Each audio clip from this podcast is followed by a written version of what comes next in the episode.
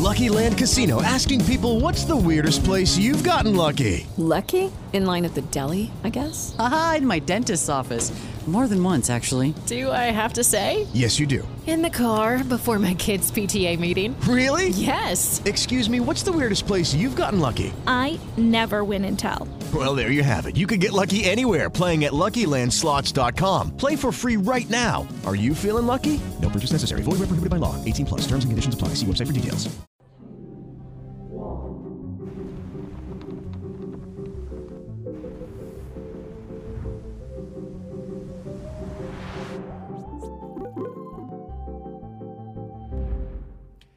Salve, salve, amigos da ciência em todo mundo. Muito boa tarde. Hoje é boa tarde, hein? Hoje é boa tarde.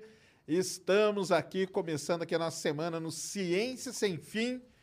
Hoje está aqui comigo o grande Alexandre aqui, ó, do Mistério do Espaço. Daqui a pouco nós vamos bater um papo muito maneiro. Antes disso, recadinhos da paróquia para todos vocês aí. LTW Consult, aí nossa parceira aqui desde o início aqui no Ciência Sem Fim. Então você que tem uma grana, quer investir, precisa saber como investir, tem dívida, quer saber como se livrar da dívida, LTW Consult tem uma equipe de consultores lá para te ajudar. QR Code está aí na tela, o link está na descrição. E o canal no YouTube deles tem um verdadeiro curso ali de educação financeira. Então corre lá, LTW Consult, parceira aqui do Ciência Sem Fim, desde o início. Temos hoje aqui, ó, uma surpresa, chegou pra gente a nossa plaquinha, ó, 100 mil inscritos, já estamos quase com 200 mil, né, Mulambo?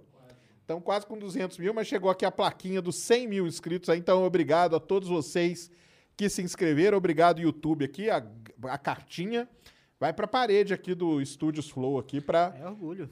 é orgulho, é orgulho, tá aí, ó. Trabalho aí reconhecido, vai pras paredes aqui, que os caras têm tem placa pra caramba. Vai ser mais uma. Temos emblema, joga aí na tela, Mulambo. O emblema hoje aí, em homenagem ao Alexandro. O emblema Mistérios do Espaco. Que quem fez foi o Gil Galvão. Olha aí que Aí. maneiro, ó. Que demais. E aí, gostou? Nossa, muito bom. Aí, ó, o muito bem emblema. desenhado, muito show. né? Esse emblema aí, isso aí vai virar um mercado, então tem que guardar, porque já já. já se brincar, os caras transformam só tem em NFT, né? Que agora é NFT. Que eu pegar as fotos astronômicas, cara. Nossa, depois eu vou até É. falar disso, hein? Vai criar um NFT astronômico. É, quer conversar com a gente? Então faz o seguinte: mande aí. Quanto que nós fechamos, Mulambo? 15 de 150 Sparks. Então entra aí no cienciasemfim.com.br, você cadastra lá, é rapidinho. Você adquire os Sparks, que é a moeda aqui do Studios Flow, e entra aí para interagir com a gente. Faz pergunta aqui para Alexandre, que vocês vão ver quanto de coisa legal que tem para ele falar. E ó, Lego Dealers, o, o Insta deles está meio fora do ar, mas eles têm site. Então, joga aí na, na tela aí, ó. Tá vendo? Ó, Lego Dealers, ó. Tem o site deles, os Legos de tudo que é jeito, os Lego muito maneiro. Tem aqui o nosso Lego Creators, que tá sempre aqui. E vamos ver aí, né? Quem sabe eles mandam aquele ônibus espacial gigante pra gente montar. Então vão lá, legodealers.com, tá? É .com, mas a loja é brasileira. Show de bola? Alexandre, cara, primeiro aí, seja muito bem-vindo. Uma honra aqui, um prazer ter você aqui. Nossa, Sérgio, eu que digo isso, porque assim, assisto você de lá o tempo todo e encontrar aqui você pessoalmente é gratificante demais, tá? Ah, que isso, Nossa. eu que agradeço. é. Assim, feliz de verdade. Veio de longe, né? Hum, Bastante. Bastante. né? Fala aí, que cidade que você mora? Eu moro em Conceição do Coité, na Bahia, cerca de 200 quilômetros de Salvador, né? E eh, moro lá desde sempre, desde quando nasci, é um lugar que cresci e tudo mais. E, enfim, foi lá que desenvolvi toda essa paixão por astronomia, Legal. eh, sobre assuntos do espaço, que vem desde criança e tudo mais, né? Que a gente pode comentar logo mais. É isso mesmo. Então, Conceição de Co- Coité, né? Que fala, né? Conceição do Coité. Conceição do Coité. Lá no interior da Bahia, ele tá voando aí desde cedo. Ele falou, a primeira vez que tá em São Paulo, né? A primeira vez que estou aqui em São Paulo, a primeira vez que faço um voo também. Aí, ó, E, inclusive, você falou cedo e bem cedo mesmo. Eu saí de casa, era 5 da manhã aproximadamente. Aí, Pois que é. maneiro. Cara, brigadão aí pelo, pelo, pelo esforço. E eu falei pra ele, até aproveitando aqui, ele depois... Aliás, tem um aluno meu que também ele não quer aparecer, mas tem um aluno meu aqui da pós, Rogério aqui, ó, que fez todo o serviço aí de traslado do, do, do, do Alexandro, tá? Ele não quis aparecer, vai tirar zero na, na, na matéria. É, mas ele tá aqui então. E, e eles vão depois lá no Space Adventure, viu, galera? Eles vão lá na exposição no Eldorado, cara. Rapaz, que surpresa, viu? Aí, que ó. surpresa. Eu cheguei aqui quando o Sérgio me falou que, né, tinha essa essa possibilidade de ir lá nessa, nessa exposição, eu imaginei, nossa, que demais. Porque, assim, eu imaginei que daria, né? Eu iria vir aqui para São Paulo. É, até estava combinando com o Rogério, se o podcast fosse à noite, a gente iria aproveitar o horário da tarde para dar um pulinho lá, não foi, Rogério? Então, a gente fez esse plano, só que, enfim, mudou. E na hora que eu soube disso, não teve como, né? Tô aqui, enfim, ansioso demais. Vai gostar, é Uhum. muito legal. Você aí que nunca foi, vá lá. Aqui em São Paulo, no Shopping Eldorado, Space Adventure, tá até dia 26 de dezembro. Tem 300 itens lá, tem umas coisas muito legais. Tem a rocha lunar. Antes, no começo, era um meteorito, e eles trocaram. O Charles Duke conseguiu a rocha, A rocha. lunar. Então tem uma rocha lunar lá. Vão lá que vocês vão gostar. Que demais, viu? É, não, é show de bola. Aí, cara, aqui, todo mundo que vem aqui, eu sempre pergunto, eu sempre peço para contar um pouco da história e como que você é, gostou, né? De começou a gostar de astronomia, é, tudo isso. Você que tá lá no interiorzão, né? Ali como é, que a viu? astronomia chegou para você? Porque assim, a gente pensa, assim, ó, um pensamento errado pra caramba, mas é um pensamento que a gente tem, né? Por exemplo, você tá na grande cidade, tudo bem, cara, é, é mais fácil, né? Porque você tá aqui com tudo acessível e tal, não sei o quê. Você tá lá no interiorzão da Bahia, como que chegou a astronomia para você e como que você se interessou? Assim, é, é, faz total sentido, né? Se a gente tá num, lo- num local que tem menos coisas e tudo mais, acaba tendo menos acesso a esse tipo de assunto também. Faz total sentido. É, eu falo isso porque eu sou do interiorzão, entendeu? Então por isso que eu sei que é assim. É a pura verdade, não tem essa. E é o seguinte, é, eu comecei a me interessar por astronomia desde criança. É, minha memória mais antiga que eu costumo falar em lives é cerca de seis anos. né? Eu falando alguma coisa sobre astronomia, não vou lembrar porque, enfim, seis anos de idade, eu já tenho 21 e é, é daquele jeito, né?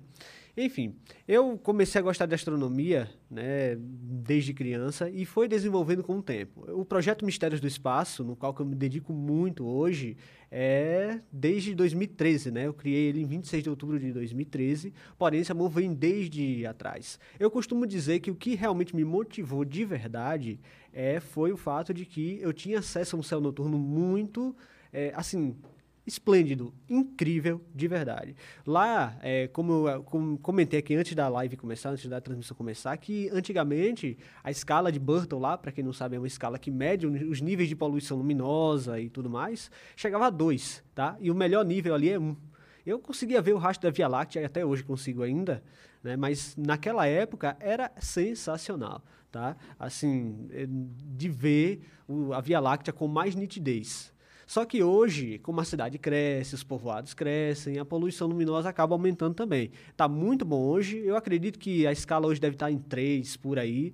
E, é, e aí, enfim, é isso. Foi isso que motivou, que manteve a chama acesa. Porque eu também assistia muito documentário na TV, aproveitava os documentários sobre astronomia para, enfim, exercitar tudo isso, principalmente quando eu era criança, porque quando eu peguei de fato no assunto foi a partir de 2013 né? Quando criei o projeto. Que ali sim foi algo que durmo pensando em astronomia, acordo pensando em astronomia, vivo meu dia pensando em astronomia. É assim, 24 horas por dia nesse ciclo, né? Legal, e enfim, assim, é isso aí. Legal. Desse jeito. É isso que ele falou, essa escala de Borton aqui, cara, pra quem é de São Paulo, cara, esses caras nem existem, cara, entendeu? Isso é um negócio fora da nossa realidade, tá? Porque aqui, você, mal e mal, quando você vê a lua, outro dia o pessoal aqui fica encantado quando vê a lua, cara. Pra você ter uma A ideia. lua. Nossa, a lua no céu, cara. Parece que é um negócio de outro mundo, entendeu? Que o pessoal tá vendo. É, é, é, é, cara, essa, são as diferenças, né? Então, assim, a grande vantagem de morar no, no interior é essa mesmo. Porque eu, eu sempre falo pro pessoal que eu, por exemplo, eu vi o Halley, entendeu? Em 86, porque eu morava em Viçosa, que é uma cidade pequenininha, lá no interior de Minas. Cara, lá era tipo esses Bortle 2, 3 da vida também. É muito legal. Aí é outro papo, cara. Então você chega aqui e fala assim: ah, eu vi, ah, viu nada, cara. Cara, você não viu, porque você não, mal e mal você vê a lua aqui. Agora no interior você consegue ver, cara. Se você pegar uma estimativa de todos os habitantes dos grandes centros, a gente pode dizer que mais de 100 milhões de brasileiros nunca viram a Via Láctea.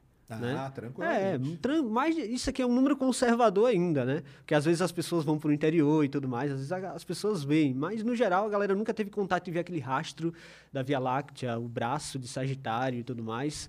É, raramente. E assim, eu, boa parte da minha vida, morei na sede de Conceição do Coité, que tinha uma certa poluição luminosa né, ali, e eu não conseguia ver muitas estrelas. Era bastante estrela que eu conseguia ver em relação a São Paulo, claro, porque isso é uma cidade pequena, mas ainda não tinha um céu noturno perfeito. Eu tinha acesso a um céu noturno de fato perfeito no final de semana, quando eu ia para casa do- dos meus avós, dos meus primos e tudo mais. E ali, é, como é um pouco afastado da cidade, 12 quilômetros aproximadamente, aí a poluição luminosa cai drasticamente e consigo ver ali um mar de pequena, né? estrelas. E ainda cai, né? É, já, é, pequeno e ainda, cai. É Fica maravilhoso. Legal demais. Não, maravilhoso. é legal demais. E você, aí você em 2013 criou o projeto Mistérios do Espaço, Isso, isso, isso. Que começou como o quê? Com canal já não? Não, o, o projeto em si começou como um blog. Ah, né? como todo mundo. Aí tá vendo Como um mais blog. um, ó, galera, que começou como um blog. Então leiam os blogs, cara. É, você mantém ele ainda até hoje? Mantém, tá lá no ar, Aí, ó, tranquilamente. show de bola, tá vendo? Então tem que manter, cara, porque isso é um negócio que foi acontecendo, né, cara? O pessoal ficou, foi perdendo meu interesse por ler, né? Sim, sim. É, porque, enfim, os recursos visuais que tem os vídeos, né? É. A galera se interessa bem mais e tudo mais com a edição. Mas o projeto em si, ele começou com o site, né? É o Mistérios do Espaço. Eu criei esse blog no Blogspot, não sei se você conhece. Sim. Aquele, aquela plataforma do Google que você pode criar um sitezinho, um blog em si mesmo.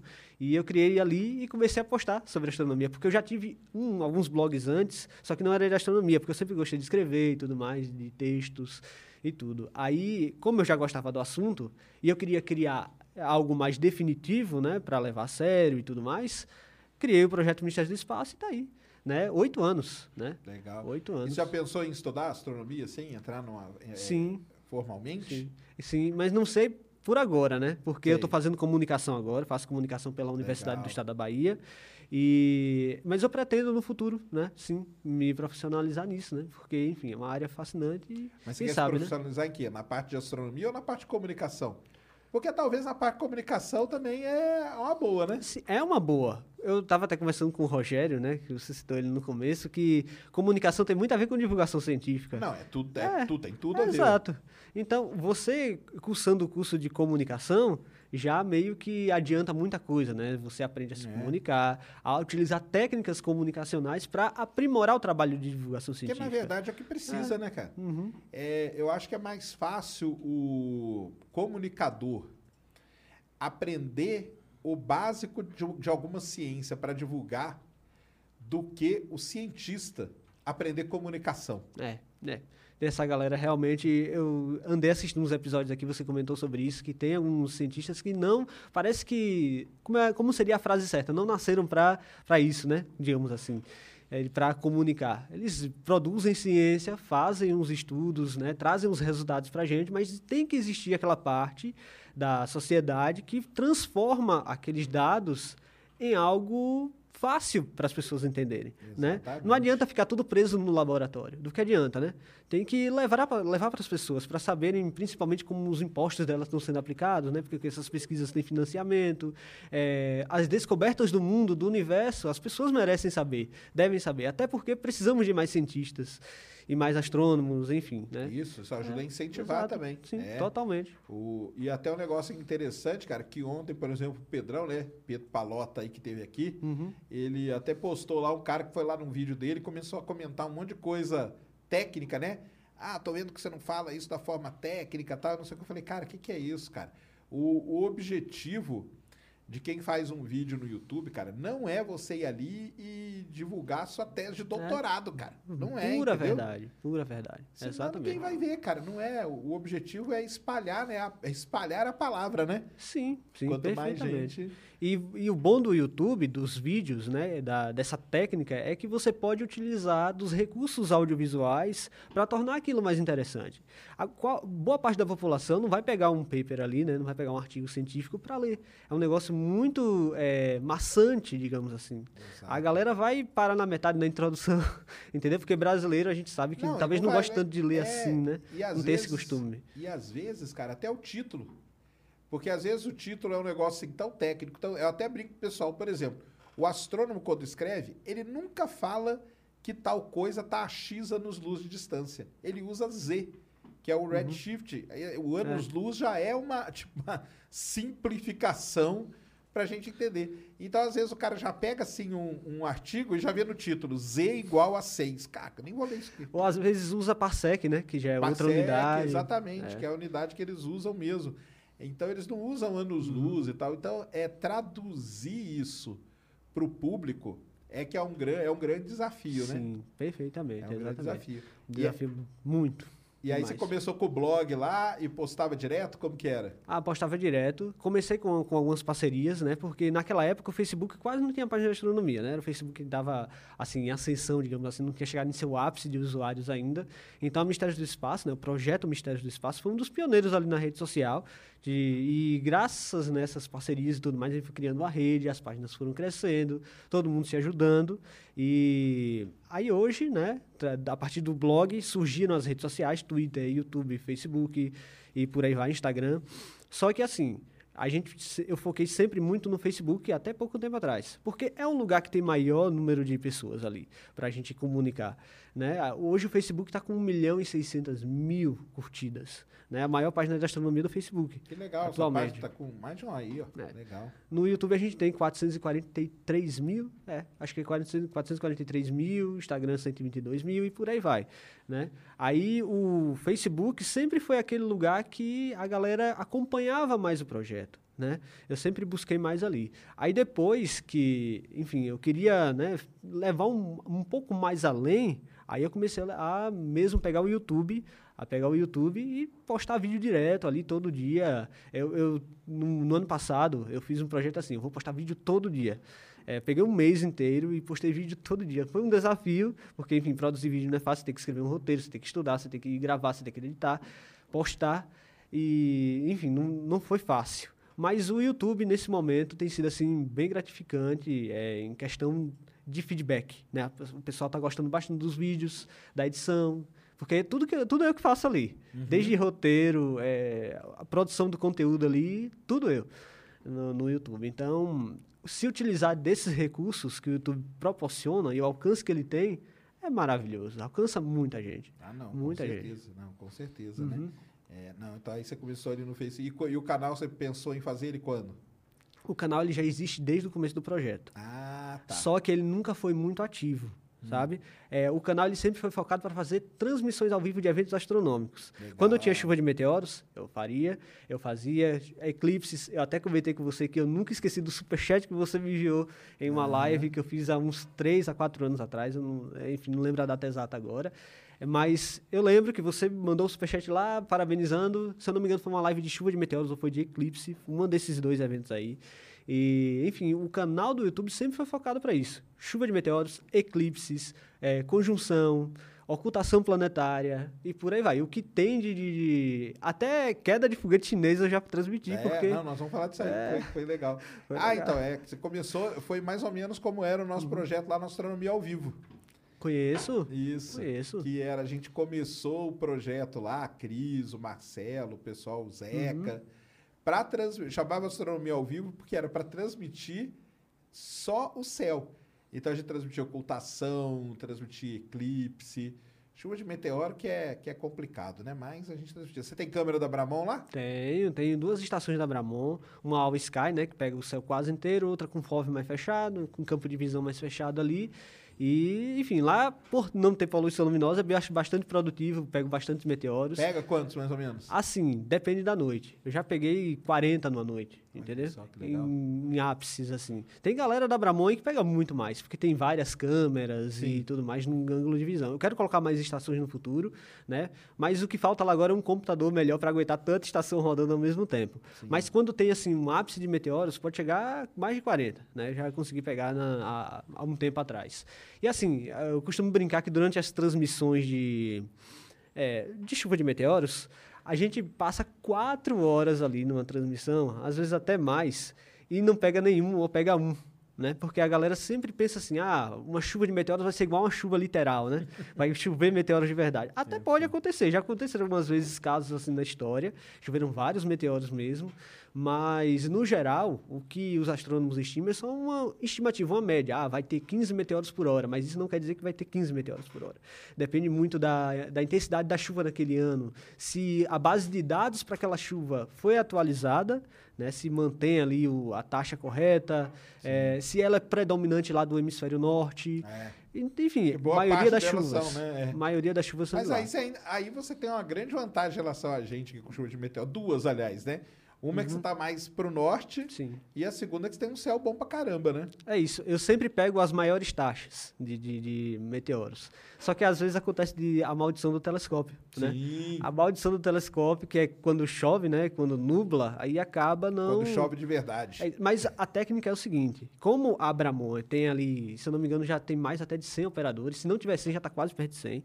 A gente pega algumas estações, deixa eu até mandar um abraço aqui pro Gabriel Zaparoli, que é um dos que me ajuda bastante com a estação dele lá em Torres, no Rio Grande do Sul. Ele disponibiliza a estação dele a noite toda, porque se nublar em Conceição do Coité, eu tenho uma estação no sul. E tem outras câmeras também no Paraná, em São Paulo, que eu também uso para fazer as transmissões. E a galera, é, assim, não liga, né? Porque, enfim, é uma rede colaborativa, todo mundo se Claro, ajuda. Essa que, é o, que a intenção é, essa, né? Sensacional É demais. Né, legal. E aí nas chuvas de meteoro, você pega. Lá você consegue ver. Porque chuva de meteoro, cara, eu sempre falo pro pessoal aqui, aqui onde a gente tá, esquece, entendeu? Aqui esquece, cara. Você vai ver. Se mal é mal, você vai ver um muito grande aí, um bólido e tal, mas chuva mesmo, esquece. Aí o que, acontece? Você tem que ir e sair da poluição luminosa. Sim, sim. E qual que é o problema de São Paulo, cara? Então você pega aqui, ó, pro lado de Campinas. Não tem, cara, porque você tem uma cidade emendada na Sim. outra. Pro lado do Rio, pega a Dutra, é uma cidade emendada na outra. Pro, pro interior, é uma cidade, até Sorocaba, uma cidade emendada na outra. Então, pra você ter um céu legal, pra ver uma chuva de meteoros aqui, você tem que andar muito, cara, mas muito mesmo, pra acabar tendo uma situação. Já é ruim porque nós estamos mais pro sul. Ou seja, não vai ser lá, né, ideal para ver. E ainda com essa poluição, então você teve, teve chuvas de meteoro lá que você pegou bastante, então. Peguei. Teve uma live há cerca de três anos atrás, que foi assim, o ápice do ápice até agora, que foram quase 30 meteoros durante a transmissão inteira. Porque a gente pega, às vezes, três, quatro meteoros, um meteoro, como às vezes acontece. Quando acontece de pegar 28, só na minha estação, só na minha estação. Sem contar do Gabriel, que está lá também, e das outras estações que estão disponíveis lá no catálogo, que, enfim, é muito operador, não vou lembrar de todo mundo. Mas, se for contar tudo, é muito meteoro. Bastante meteoro. Mas nesse caso, essa live de alguns anos atrás, que era uma live que até não aparecia direito. Eu, nessas lives de chuva de meteoros bem antigas, o que é que eu fazia? É, eu pegava, abria a câmera no, no- no OBS, né, o, o software de fazer live, e colocava uma música calma de fundo e deixava lá rodando. Aí quando tinha um meteoro é que eu aparecia. Eu não ficava falando quatro horas. Foi depois que eu comecei a fazer isso. Lá no começo eu nem aparecia nas lives, mas eu falava bastante e, tudo mais. Mas nessa live específica, na, há cerca de dois anos atrás, por aí, aí sim, a gente pegou quase 30 meteoros numa live. Uma live de três horas. Não é nem o ápice do ápice de live que a gente faz ainda, de, Entendi. assim, de tempo, né? Legal demais, É. né? E aí o pessoal gosta. E bólido, assim, já pega bastante lá? Peguei, já peguei vários bólidos. Teve um bólido em 2017, se não me falha a memória, que foi assim, o que me fez até aparecer na TV, tá? Nesse dia. É, foi um bólido em meados de fevereiro, na, na, naquela época, que foi a cerca de 90 quilômetros da costa de Salvador. Eu lembro desses dados porque eu participei ali da, da- do centro de pesquisa do, da Abramon. E o curioso é que esse bólido ele foi visto de várias cidades da Bahia. Várias, a centenas de quilômetros. E por- pelo horário ter sido cedo, cerca de 10 horas da noite, se não me falha a memória, aí muita gente viu. Foi um bólido muito assi- assistido. E olha só que interessante, por ter sido cedo, muita gente estava mirando o celular, não sei para quê, mas estava com o celular filmando na hora o céu e teve vídeo de celular também, eh, teve vídeo de câmera de segurança lá da cidade, é, de um colega meu lá, é, Edivaldo de Carvalho também, meu amigo lá, rádio amador. Eu sou rádio amador, inclusive, só para... Ah, é? Ah, que legal. Enfim, esqueci de falar no começo, mas tá aí. Ele registrou lá com a câmera de segurança dele e, enfim, eu peguei, não peguei o meu bólido em si, peguei o clarão, porque a câmera estava apontada para oeste e o, o bólido tinha sido mais a sul, né? Entendi. Entendeu? Mas aí eu peguei o clarão. iluminada no céu inteiro. Sim, clareou. Foi, foi a 90 quilômetros da costa e eu estava ainda bem mais distante. Transformou a noite em dia, como geralmente eu falo aí nas, nos vídeos né, de meteoros que eu faço. Transforma a noite em dia literalmente por alguns segundos. E nesse dia, o bólido teve tanta repercussão que eu participei de vários ali programas de, de TV e tudo mais, e foi bacana. Fiz várias participações e posteriores também a outros bólidos que aconteceram, bólidos diurnos, né? A minha estação ela não funciona durante o dia, ainda não, mas é, tem uma rede de, mo- de monitoramento meteorológico pelo Brasil que monitora o céu, né, para capturar chuvas, é, fenômenos atmosféricos, tirando o fato de rochas espaciais. E esse pessoal né, tem essas câmeras, uma cobertura incrível, é o clima ao vivo, né? Mandar um abraço, porque eles sempre cedem as imagens para usar no- nos vídeos, né? Legal. Então, e, e tem essa parceria com a Bramon, intermediada lá pelo Marcelo Zurita, que é um, um cérebro ali por trás do, do- do- dos cálculos ali. É, enfim, é sensacional. Toda essa rede colaborativa de câmeras, que não necessariamente é da Bramon, ajuda a encontrar posteriormente os bólidos, principalmente os diurnos. É. Porque os diurnos, para ser diurno, ele tem que ter sido gigantesco, né? E aí, quando ele Pra explode na atmosfera, ele cria né, aquele, aquele sinal no, no satélite meteorológico, né? Sim, o GOES 16. É que o GOES 16 tem um sistema, né? Ele tem um sensor de captura de raios. É, para capturar a atividade elétrica na atmosfera. E como o bólido ele gera tanta energia na hora ali, na ordem de até megatons, se a gente for levar a casos mais extremos, então o flash de energia é capturado por um satélite lá na órbita geoestacionária, a quase 36 mil quilômetros de, eh, de altitude. É sensacional. Ah, assim. isso é legal e demais, ajuda né? muito a ca- a calcular, inclusive, a massa, né? Porque, enfim, tem, tem um, um- um parâmetro lá que eles usam para usar o- a, a, a forma da energia ali que o GOES pegou. Como transformar, né? É, é. Massa e É. aproximar. Uhum, É isso exato. Uhum. mesmo, é legal demais. E o que te. O, quando você começou na astronomia, o que mais te chamou a atenção era o quê? Era essa parte observacional mesmo. Sempre foi, sempre foi. Como eu sempre tive acesso a um céu noturno bem esplêndido de verdade, foi algo que me motivou, né? Desde sempre. Eu olhava para o céu à noite, eu via aquela, aquele rastro, aquelas nuvens quase apagadas, que são as nebulosas escuras. Tem a nebulosa do saco de carvão, que eu nem sabia fazer ideia do que era uma nebulosa, ah, né? Entendi. Quando eu era criança. a olhar, né? Aí Uhum. eu, que, que será que é aquilo? Porque, porque geralmente quando a nuvem é terrestre, ela desaparece, ela some, ela, né, Claro. ela está se deslocando. Aquela ali era, aparecia toda noite no mesmo lugar, sem modificar a direção. E eu sempre me perguntava né, o que era aquilo, e isso me motivou, de verdade. Bastante tempo assim. Foi a, a parte observacional. Sempre gostei de eventos astro- astronômicos, foi algo que me motivou e faz eu estar aqui hoje. Legal. É. E além da câmera, você tem telescópio lá também, né? Tem, tem meu telescópio simplesinho lá, rapaz. É um Skywalker de 76mm de abertura. É um telescópio simples, mas já é guerreiro demais. Já fez bastante live lá da Lua. Tem as clássicas lives de, de- da Lua, né? Daquele jeito que tá ali na foto, né? Atrás do Sérgio ali, que mostra as crateras e tudo mais. Eu levo o telescópio lá para fora, acoplo. E o interessante é que o acoplador que eu uso no meu telescópio foi eu que fiz. Que É, é uma gambiarra gigantesca. Ah, mas é isso aí. Todo astrônomo amador, ele é mestre em gambiarra, né? Eu peguei a capa né, de do meu modelo aqui e colei uma, um círculo né, Sim. com um papelão maleável. Ele não era nem tão duro, nem tão mole. Aí eu coloquei aqui no centro da ocular e quando a gente coloca no centro da ocular, a lua fica perfeitamente alinhada. Né? E, e, e é isso que faz eu fazer live há muito tempo. Desde quando o Facebook liberou a opção de live, que assim, era algo que eu almejava muito e quando eles liberaram, foi sensacional. De verdade. E é isso, né?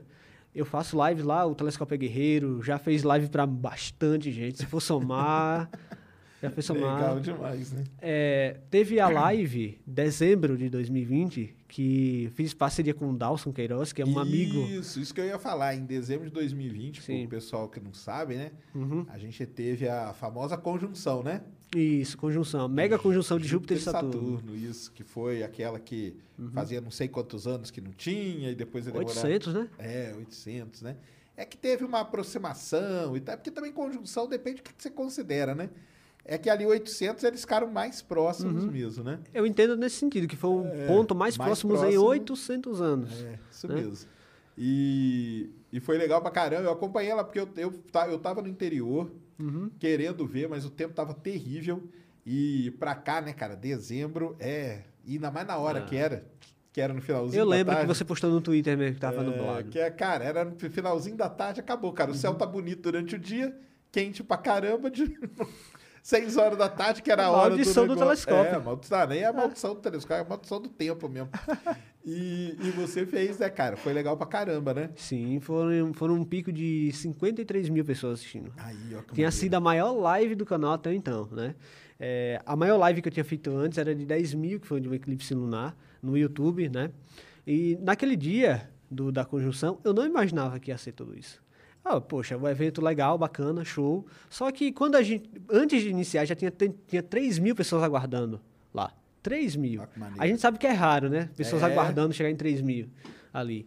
E eu imaginei, Ló. Mas eita, que lá foi legal, porque foi um negócio, foi um hype danado, muita gente Foi. falando, tudo. E é esse negócio, cara. Como boa parte do Brasil tava nublado, né? Tava com chovendo sim, teve tudo. isso também. Aí o. Aham, Teve uma ampla divulgação na mídia. Mary redeemed a $50,000 cash prize playing Chumba Casino this year. I was only playing for fun, so winning this was a dream come true. Chumba Casino is America's number one social casino experience. It's serious fun. With over 80 casino style games to choose from, you too could win life changing amounts of cash. Be like Mary. Log on to chumbacasino.com and give them a whirl. That's chumbacasino.com. No purchase necessary, void or prohibited by law. 18 plus. Terms and conditions apply. See website for details. The voice in the preceding commercial was not the actual voice of a winner. É, até a NASA fez vídeo. Eu tava olhando o vídeo da NASA sobre essa conjunção, tem mais de 2 milhões de views. Só o vídeo da NASA. E a conjunção, naquele dia, foi, foi realmente incrível. Porque eu tenho esse amigo Dalson Queiroz, que ele é- mora na cidade vizinha, lá, lá em Barrocas, né? E ele que tem o telescópio lá, né? É gigantesco o É, o telescópio dele. telescópio dele é legal pra caramba. muito gigantesco. E assim, tinha o meu lá, na- lá em casa, que é um pouco afastado de Conceição do Coité, e tinha um dele lá, diferença de 15 quilômetros aproximadamente. Aí tinha uma nuvem passando lá. Quando a nuvem a- desaparecia Júpiter e Saturno aqui, lá em casa, a- tava lá para ele. Aí a nuvem chegava para ele, eu passava para a imagem do meu telescópio, e ficava revezando. E assim, eh, foi a maior cobertura mundial no YouTube bra- brasileiro. Eu pesquisei todas as lives para ver como é que foi a relação de, de transmissão, tanto em pico de espectadores, em views, foi a maior assim, do, do mundo. Eu fiquei impressionado de verdade. É, a proporção que aquilo tomou. É. E o legal é que isso abre portas, né? Total. Porque o pessoal começa a reconhecer, né? O trabalho e tudo. Isso que é maneiro também, né? Sim, Sérgio. É, da- a partir daquele dia, o canal subiu, de verdade. A gente tinha chegado já em 100 mil inscritos, tinha chegado a 100 mil inscritos um, um mês e meio antes, né? E naquele dia foi para quase 200 mil, se eu não me engano. A gente ganhou, eh, se se eu não me engano, o canal ganhou 80 mil inscritos só naquela live. Ó, que legal. Foi muita gente. Esse é o Assim. ponto, ponto- Todo canal tem, né? Um ponto assim de, de virada, né? Ponto de virada. E teve outro ponto de via- virada ah, sete falar. vezes. É, nós vamos falar disso aí depois. também, que foi legal Sim. também. E é, então todo canal tem isso aí, né, cara? Tem. Que ter. E a, vamos dizer assim, a sorte da astronomia é essa, né? Que de vez em quando tem uns eventos, né? Ah, é. que, que ajudam muito a gente, né? Minha, a maior live no meu canal foi do Perseverance, do pouso dele. Que deu 40 e. 47, Uhum. Assisti, inclusive. 45 mil pessoas. Eu tava editando o vídeo do balão nesse dia. E eu tava assistindo Ah, a transmissão. Vamos falar do balão também. Sim. E então, assim, não, é legal demais, cara, porque vira e mexe, né? A astronomia tem uns, uns, uns eventos, né? Tem. E que a, a gente que tá, a gente que tá ligado, cara, tá ali, né? Mas pro pessoal é um negócio, né? É isso. E na conjunção, a- o pessoal até apelidou, porque estava tão próximo os planetas ali no céu terrestre, que o pessoal apelidou de estrela de Natal. Então, isso, para colocar em tag, em coisas. foi maravilhoso. Isso aí estoura, né, cara? Estoura. Maravilhoso, É, maravilhoso. isso mesmo. Aí, então, aí vem o pessoal chato fala assim, ah, mas aí é clickbait. Tá? Cara, tem que fazer, cara. Já falei aqui com o Schwarz aqui. Uhum. Não cara, tem que fazer, cara. Não tem jeito, entendeu? Ah, porque não sei o quê. Cara, não tô nem aí, entendeu? É isso. O que você não pode é mentir. Exatamente. Pelo- não, Ah, aí não E dá. aquilo lá acabou sendo chamado de estrela de Natal por muita gente, né? Pelo mundo afora aí. Não faz nenhum mal. É. Convenhamos, né? É só, é só uma nomenclatura. Eu tenho certeza que boa parte das pessoas sabem que ali não são estrelas. Eram os planetas.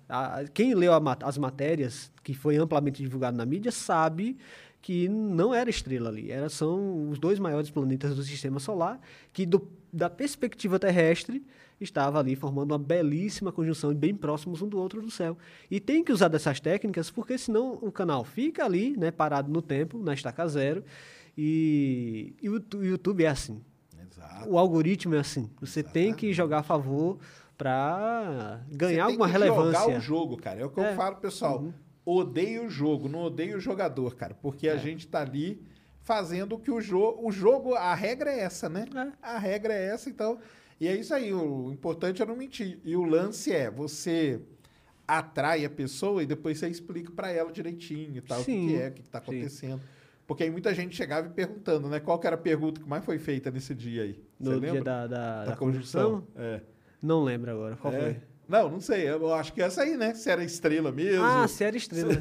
É que, enfim, não teve uma pergunta específica. O pessoal só pergun A grande maioria perguntava sobre é, questão de visibilidade. Ah, dá pra ver aqui de casa? É, dá pra ver daqui da onde? sempre. É sempre isso, né, cara? é chuva de meteoros, eclipse, é tudo. Pode estar o eclipse acontecendo assim no, no zênite do, do- É. da cidade da pessoa, ela vai ter que perguntar. E aí vai até que horas? Então, não, aí uma vez eu tava transmitindo. Isso aí é engraçado demais. Eu tava transmitindo o eclipse do Sol que tava sendo visto lá do outro lado do mundo. Aqui no Brasil era tipo uma da manhã. Aí o cara chegou e falou assim: Eu consigo ver aqui da minha casa? Eu falei, cidadão, cara, é o seguinte. Vamos lá. Vai na janela, abre a janela da sua casa e vê se tá de noite. Se tá de noite, cara, você não vai ver, né? É simples assim, Pois cara. é. Não pre... Às vezes eu acho que é só pra zoar. Às vezes eu acho que é pra tirar com a cara da gente, viu? Então, cara, eu já não Sei sei, não, se, é, se é pra zoar ou não, viu? Não sei. É, é, tem, tem, tem que identificar isso. Mas esse dia, cara, eu falei, cara, não é possível, cara, que o cara não tá vendo que tá de noite e que ele não é. vai ver o sol, né, cara? Quando eu tô transmitindo a lua, pedem direto pra ver o sol. Mostra o sol. Como eu vou mostrar o sol? Mas aí eu falo o seguinte: a gente tá vendo o sol. Só que indiretamente. A lua é um espelho. Exato, tá a lua é um espelho. isso Só que é um espelho meio irregular, né? Não, não, não reflete direito. Isso, Mas é isso. Não tem como. A gente tem que usar essas métricas, né? essa- essas técnicas, para jogar a favor do algoritmo pro YouTube, pro Facebook. qual- Isso é válido para qualquer rede social. né? Claro. Entendeu? Não, tem Pra- que ser assim, não tem é. como não. Uhum. Aí depois dessa aí grande, teve a do foguete chinês, né? Aquela ali foi, assim, uma coisa mais aleatória da minha vida, do universo, de tudo, né? Por- Porque eu parei o seguinte, é, teve, não sei se você lembra que teve uma queda, né? Ia ter a reentrada de uma antiga estação chinesa, um tempo atrás, uns anos Isso. atrás. Naquele tempo, eu fiz uma transmissão ao vivo do, daqueles sites de... De né, traqueamento. De traqueamento dos satélites e tudo mais. Eu não, falei, não falava nada, só deixava lá na tela, tocando a musiquinha, a mesma técnica da chuva de meteoros, né, que eu só colocava na tela. E naquela época, tinha dado, assim, muita view, né, 70 mil views. Eu lembro que deu um bom pico de pessoas para o canal, que era pequeno e tudo mais. E eu imaginei, caramba, a história se repetiu, tem uma nova, uma nova polêmica, por que não fazer uma live de três horinhas aqui, só acompanhando, né? E depois a gente finaliza, enfim, deve, sei lá, atingir 5 mil pessoas assistindo. Foi o que eu imaginei. Até comentei com o Zaparoli antes de começar a transmissão, que eles participam junto comigo, né? Para eu fazer a aham. live é, acontecer. E nesse dia eu criei a transmissão e, tipo assim, a ideia veio assim na hora. Eu imaginei, poxa, eu vou fazer isso. Não, não- Enfim, é conteúdo pro canal.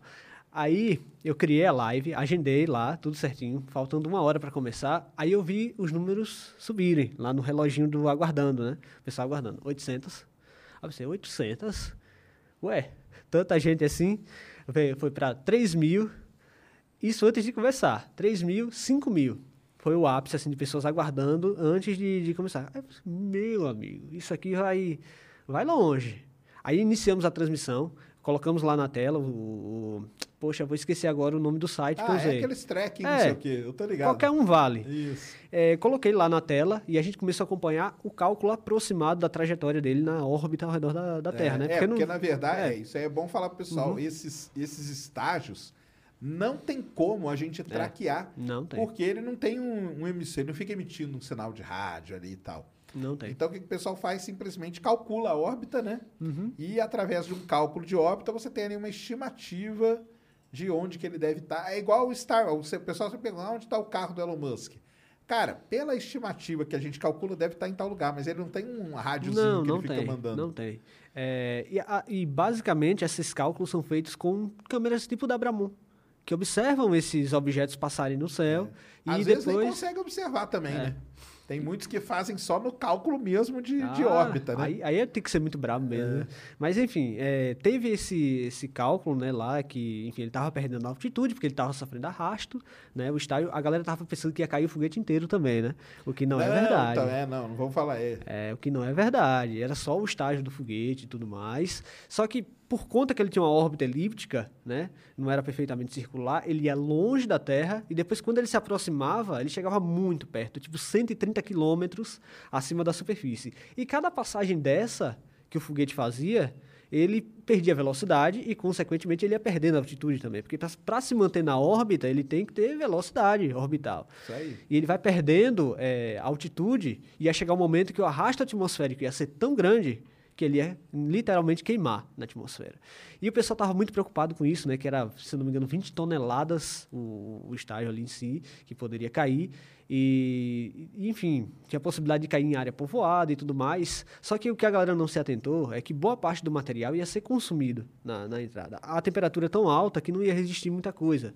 Talvez uma pecinha ou outra ali, mas no, no geral ia ser totalmente vaporizado, como acontece com rochas espaciais. É, esse, né? esse aí ele tinha um- um- alguns problemas a mais, que era o seguinte, Sim. há poucos meses antes tinha caído o mesmo na o da o da Chang'e, ele tinha caído na África e ele caiu quase inteiro. Quase inteiro. É, quase inteiro. Então esse era um problema desse aí. E outra coisa que o que chamou a atenção mesmo foi a palavra descontrolado, né? Descontrolado. Que a é. pessoa- o pessoal começou a divulgar isso, falando, ah, não, que o foguete está descontrolado e não sei o quê.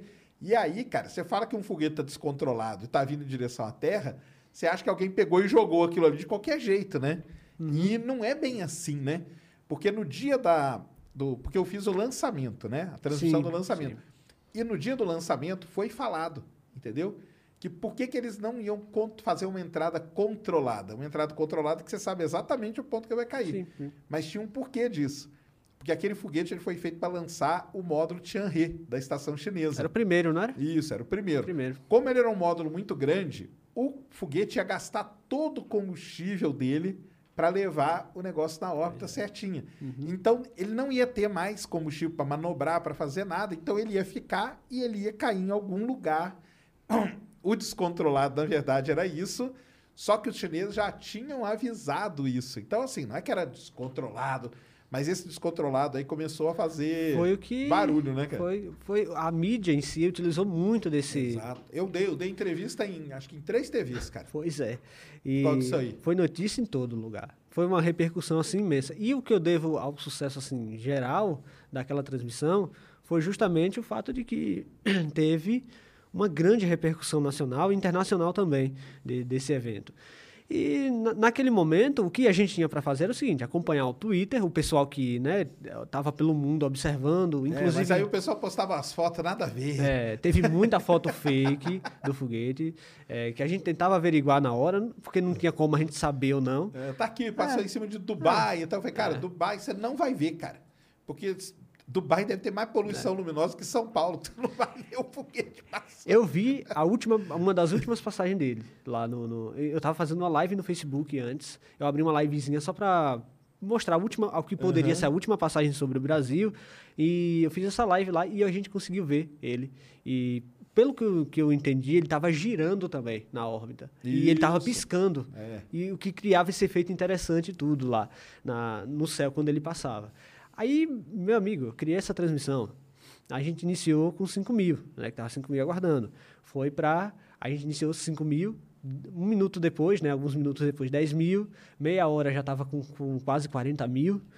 Foi uma hora e meia, é, 53 mil, bateu Bateu a do, a da conjunção. da conjunção. Ah. Aí passou mais um tempo, quando ele ia perdendo altitude, a apreensão, Aí aumentando, né? a apreensão ia continuando. Ai, Inversamente proporcional. porque tinha a possibilidade dele cair na Austrália e na Europa. Eu lembro que tinha um cálculo, né, feito por, por É.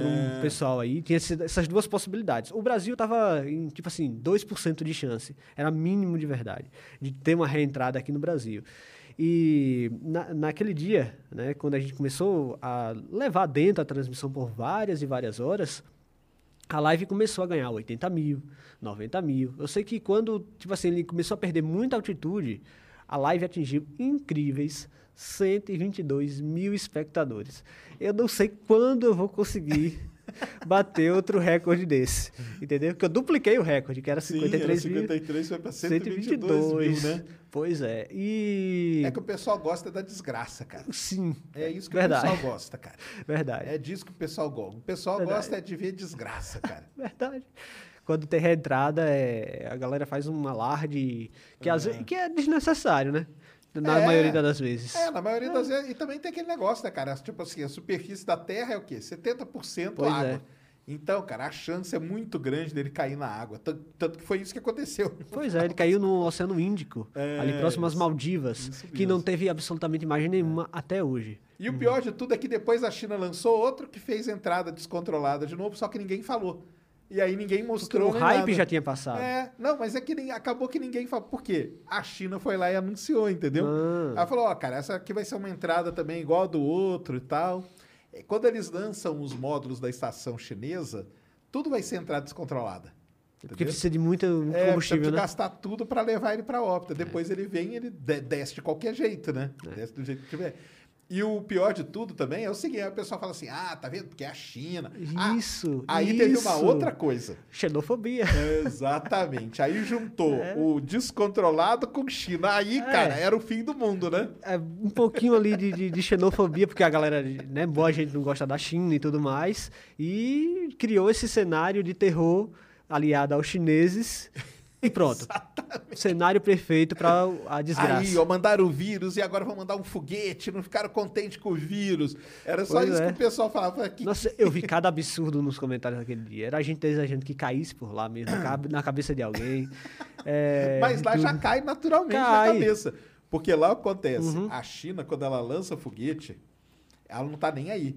Então, o primeiro estágio, normalmente, ele cai em cima de uma cidade. Já vi cara. uns vídeos mesmo. Ele da- cai em cima da cidade. Uma vez lá. postaram uma foto do engarrafamento numa rodovia chinesa, um engarrafamento gigantesco, gigantesco. Na hora que viu o que que era? Era um foguete que tinha caído na estrada, cara. Nossa. E aí parou Que perigo, hein? toda. Então, lá eles não Eu tenho um vídeo aí, no cara. canal que é bem polêmico sobre isso, né? Às vezes, é, uma vez ou outra eu recebo um xingamento lá.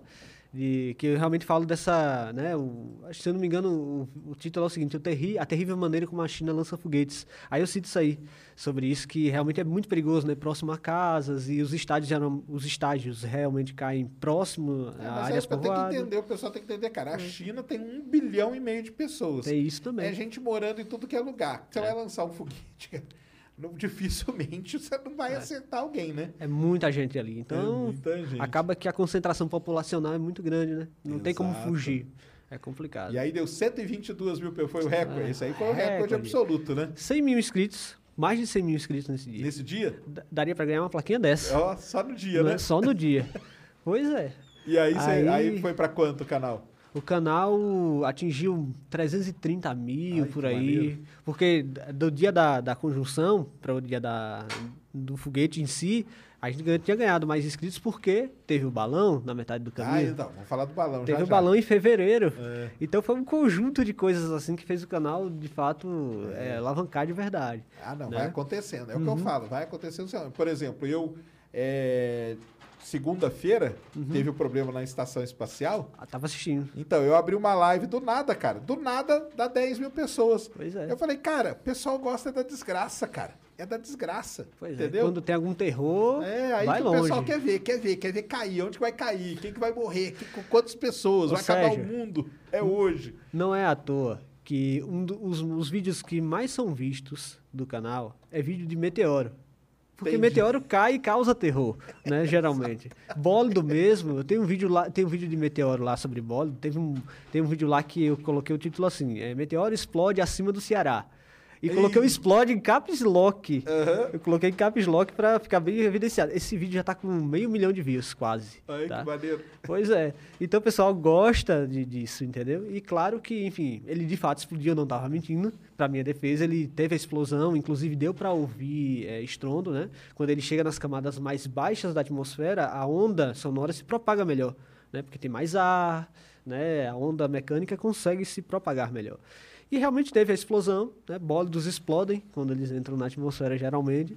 E é isso. Foi Não, é isso bacana mesmo. demais. Não, é. qu- Quando é, quando é desgraça, eu já, já sei, cara, que o pessoal vai gostar, cara. Quando é coisa normal, assim, o pessoal não quer nem saber, cara. É. Ah, o mundo tá muito, muito normal, né? E aí você fez um projeto muito legal que é o do balão meteorológico, né? Tem um apoiador ali, ó.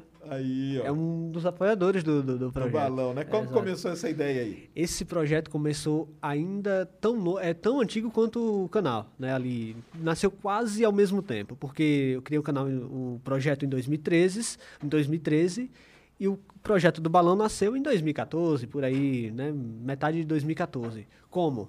Com dois projetos que já tinha aqui no Brasil, o Cirrus e o Stratos. Mandar um abraço aqui para o Francisco e o Bruno Souza, que são os dois ali idealizadores do projeto. Principalmente o Bruno, né, que foi quem manteve mais contato durante o tempo aí até hoje. Ele me deu várias aulas ali para lançar esse balão e foi uma peça ali fundamental. Tanto que eu faço um agradecimento só para ele no vídeo lá, dedico um tempinho só para agradecer a ele. E o projeto do balão nasceu aí, né? Eu via aqueles, aquela altitude toda com um projeto relativamente simples, é um balão de látex com gás hélio, mais leve que o atmosférico, amarrado a um paraquedas, uma sonda de isopor com uma GoPro ali dentro, GPS, mandou para cima, filma imagens magníficas, né?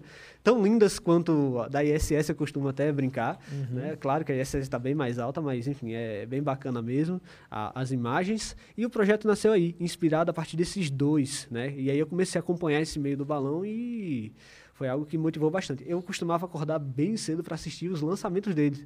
Eu até falava assim, que ó, vocês transmitam os, eh, os lançamentos que eu vou divulgar na página. Vou divulgar lá no, no projeto, vou divulgar para a galera assistir e deu, dava sempre muito certo, né? A galera Legal. gostava de assistir. E foi aí. A inspiração veio de projetos já existentes aqui no Brasil, lançados a partir de São Paulo, aqui de São Paulo. Um é- o Bruno ele é de Pitangueiras, aqui em São Paulo, e é, sempre foi um sucesso. Já, já lançou, se eu não me engano, eu vou chutar aqui baixo, ele já lançou 30 sondas. 30. Então, ele é brabíssimo, assim, nesse, nesse sentido. De lançar, né? Uhum. É, não, é legal. Aí surgiu disso aí. Aí você falou, não, vou lançar. E, da- e aí a ideia era lançar de lá do seu do seu lugar. lá. É, lá do, do, do quintal de casa. Foi assim, é, do, do quintal lá de casa a gente montou uma lona assim lá no, no, no terreno para né, evitar espinhos, é, qualquer galho que pudesse furar o balão. E aí a gente montou toda a estrutura, fizemos uma transmissão ao vivo e tal. Só que o foco mesmo era sempre foi o vídeo. Eu sempre costumo dizer isso. Teve a live, teve. Mas como era algo que eu queria produzir um, um vídeo mega bem produzido, né? Eu chamei um, até amigos para filmar, para me ajudar a filmar, resgate e tudo mais. É, e inclusive deixa eu mandar um abraço, né, para Daiane, a Daiane Prazeres, que foi quem é minha colega de faculdade. Ela convidei ela para vir filmar porque ela, enfim, já manja da- da- das câmeras e tudo mais. Certo. Aí, nesse dia, a gente montou toda a estrutura ali, levou o gás hélio. Foi algo bem difícil de conseguir na Bahia. Ah, então, isso aí É. eu queria saber. o- an- antes, antes de lançar, como que foi É. os preparativos aí? O gás hélio foi, assim, o- é o mais caro. Era o que era possível de perder. Sempre combustível, né? É o mais caro. Sim, É isso aí. sim, sim. Assim, eu chuto, é, já fiz um cálculo ali, eu diria mais ou menos que 70% do valor do projeto é só gás hélio, entendeu? Aproximadamente. Aí o resto vem câmeras, GPS que também não é barato, porque a gente usa um, um dos melhores GPS do mundo para coisa. Aí o plano dele é bem, bem caro, mas também ele é bem preciso, a chance de falhar é bem baixa. E os preparativos foi o seguinte: eu comecei com uma campanha no Catarse, né, que é um site de financiamento coletivo, para quem não sabe. E eu abri essa campanha baseado em umas postagens que eu tinha feito antes. Eu perguntei na página: olha, a gente tem um sonho de lançar um balão para a estratosfera, aproximadamente entre 28 e 32 quilômetros de altitude. Era mais ou menos o que eu alme- almejava chegar. Legal. Aí a galera falou: a gente apoia, a gente apoia. Ele, ele inclusive, o Rogério eh, dizia que ia apoiar e tudo mais. Criei a, a campanha no Catarse, assim, menos de um mês. Arrecadamos o que era estipulado na época, né? Porque eu fiz o cálculo, enfim, os preços mudam, principalmente Claro. do gás é bem volátil o preço dele. Na época deu pouco mais de 5 mil reais. O financiamento conseguiu atingir os 5 mil reais. Em menos de um mês, a gente conseguiu fechar a campanha. Inclusive, ultrapassou o valor, né? Que depois né, se viu para cobrir outras coisas, porque realmente o preço das coisas Foi aumenta. mudando, né? Aham. Aumenta. É, inclusive, deixa aqui, ó. Tenho, eu, eu trouxe comigo a câmera que foi para a estratosfera. Tá foi aí, essa aqui. ó, que maneiro. Essa aqui é uma das câmeras que foram, foram duas, para ter uma redundância. E essa aqui é uma Action Cam. Por que eu envio esse tipo de câmera? Porque ela é leve, consegue gravar em altíssima qualidade por um longo período de tempo e, enfim, é confiável. Leve principalmente porque quando a gente vai levar alguma coisa para a estratosfera, quanto mais massa a gente coloca na sonda, mais caro fica o projeto. Né? Mais caro e menos alto. Você sentiu na, na pele o que os caras que lançam foguete sentem, né? Sim. pois é, pois é. Que é, que é- quero levar mais peso, então tem que ter mais combustível. O caro é o combustível, né? Pois é. E Exato. é o seguinte, quando a gente vai lançar uma coisa para o espaço, cada quilo ali conta, né, Sérgio? Exato. Cada grama, na verdade, Cada né? grama, ó. mais específico ainda, cada grama, exatamente. E na sonda é a mesma coisa. Se eu quisesse acrescentar mais uma câmera, ia ter mais gás hélio, ia sair mais caro e ia chegar menos alto. Porque quanto mais gás a gente coloca no balão, mais ele infla aqui na superfície e quando chega lá, pela falta de pressão atmosférica, ele já está inchado demais e Explode, rompe né? antes da hora. Né? E, enfim, tudo isso aliado fez a gente criar o, o- o projeto, né? O projeto NAUS, é, que é o projeto ligado ao projeto Mistério do Espaço, né? E tudo mais. Legal. E o projeto NAUS ele foi inspirado numa estrela. Né? Eu criei esse, eu coloquei esse nome no, no projeto. Tem toda uma historinha lá no site do, do, do projeto, que é o seguinte: tem, tem uma estrela chamada Naus, né? No, no céu noturno, que a linha espectral dela indica que ela tem muito hélio. E o que é que abastece o, o O balão? balão é o hélio, né? Hélio. Legal. Então eu uni aí o último agradável e coloquei o, o nome do projeto de Naus. E, enfim, deu tudo certo. Aí você foi projeto. atrás, pô, foi atrás do, do balão em si, do gás, Uhum. e o payload lá. E a carga foi, ia ser o quê? Que você tinha pensado sempre? A carga, eh, no primeiro momento, a gente estava até considerando levar alguns instrumentos, tipo para medir temperatura, para medir pressão. Só que aí começou a ficar meio que complexo demais para a primeira missão, que eu nem sabia que ia dar certo, se ia dar Certo. certo. Eu poderia perder aí mais alguns milhares de reais. E se não desse certo, né, ia tudo por água abaixo. Então eu resolvi fazer a primeira missão, a sonda 1, apenas com objetivo fotográfico, objetivo de filmar. Né? A gente levou duas câmeras como uma forma de redundância. Dentro da caixa tinha o seguinte: duas câmeras, uma GoPro e uma câmera Xiaomi, né? Como eu costumo, como eu falei lá no vídeo, para ter essa redundância. Tem também um power bank, né? Um- uma bateria para alimentar essas duas câmeras. Apesar da bateria das câmeras aguentarem, é bom ter uma redundância, né? O GPS dentro, um Spot, que é um dos melhores GPS assim do mundo. O plano dele é até assim caro de verdade. Só para assim tirando o aparelho, só o plano pode chegar a mil reais, plano anual. Só o plano, sem contar o aparelhozinho. Aí o pessoal vai perguntar assim: ah, por que, que você mandou esse GPS? Por que, que não mandou o seu celular dentro do balão? porque o celular ele depende de sinal da operadora para mandar o- as coordenadas, né? Já o GPS o Spot não, é 100% independente. Se ele cair no, no- num lugar que não tem sinal, não tem rede de celular, ele vai enviar para o satélite e o satélite vai enviar para a internet. Né? Faz essa intermediação. Não, não depende da internet em si. Sim, claro. Entendeu? É que isso é uma coisa que o pessoal não. é, O GPS em si, né? Ele não precisa da internet, né? Não. O que a gente precisa da internet são os serviços que a gente usa para isso, né? Seja o Google Maps, por exemplo, o Waze, né, e tal. Esses precisam da internet, mas o GPS não, aquele aparelhinho ele vai, né? É, até porque o Waze a gente usa, né, o Google Maps, enfim, para se deslocar para um lugar definido. Exato, exato. O balão não. É onde o vento levar ele, né? E aí, essa é uma outra coisa também. E esse estudo da meteorologia aí? Porque aí você tinha que escolher também o dia de lançar, né? Ou a época do ano e tudo. Aí Sim. como que foi? A gente escolheu a época do ano que os ventos corriam, né, de leste para oeste aproximadamente, mais ao norte ali. Porque se fosse ao contrário, a sonda poderia ir para o oceano, né? É, aí você ia perder, não ia resgatar. E eu moro relativamente perto, né, entre aspas, assim, do oceano, 170 quilômetros, se você traçar uma linha. Ah, é nós aqui também. E assim.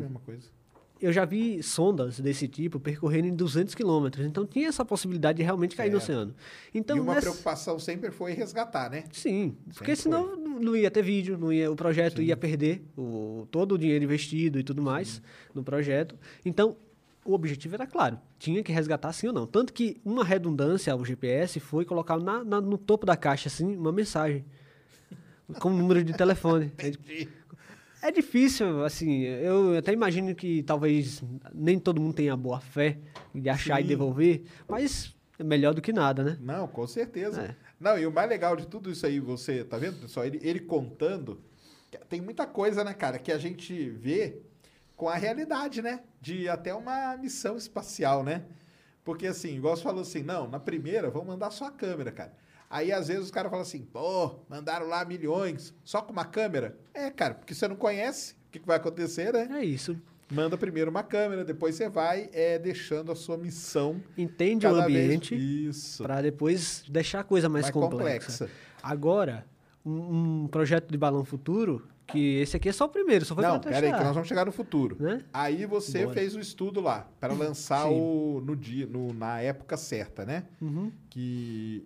E a questão de, de chuva, essas coisas também? que Você fez um Se chovesse, ia ser cancelado. Mas o tempo... scrub. É Scrub, exatamente. Beleza. Perfeito.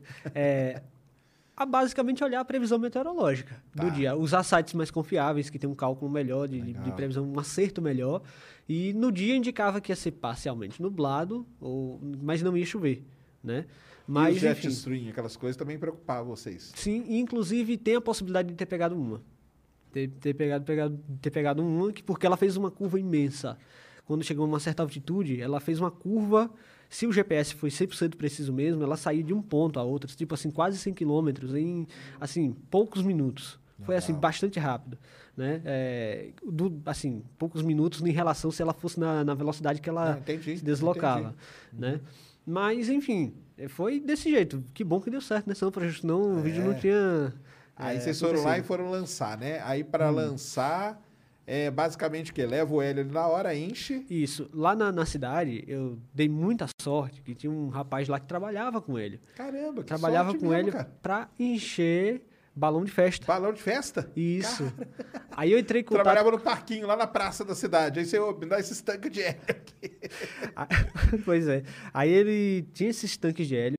Lucky Land Casino asking people what's the weirdest place you've gotten lucky? Lucky? In line at the deli, I guess? Aha, in my dentist's office.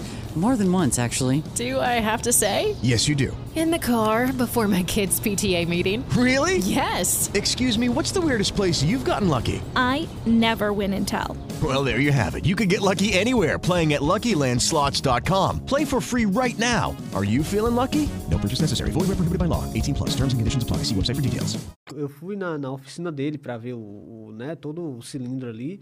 E quando eu cheguei lá, ele até deixou testar o hélio, porque eu sempre aquela tive aquela curiosidade de respirar ele pra a voz sair. Pra falar, falar a voz sair né? fina, exatamente, exatamente. E é, ele foi também foi muito imprescindível, porque teria sido bem mais difícil se eu tiv- tivesse né, contactado uma empresa mais.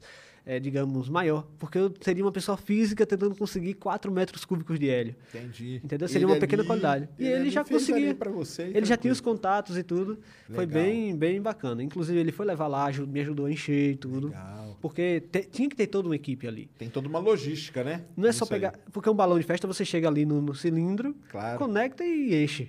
O balão de, de gás hélio, não. Como que é? A gente tem um aparato lá. Não tem um nome pra isso. Né? Tá. É um inflador, digamos bom. assim. Vamos chamar de inflador. Beleza. Foi até o Bruno que me enviou, o dele que ele usou no projeto. Ele me enviou. É um tubo de PVC conectado a uma mangueira. E na mangueira, na outra ponta da mangueira tem uma rosca que encaixa perfeitamente no cilindro, na entrada do cilindro.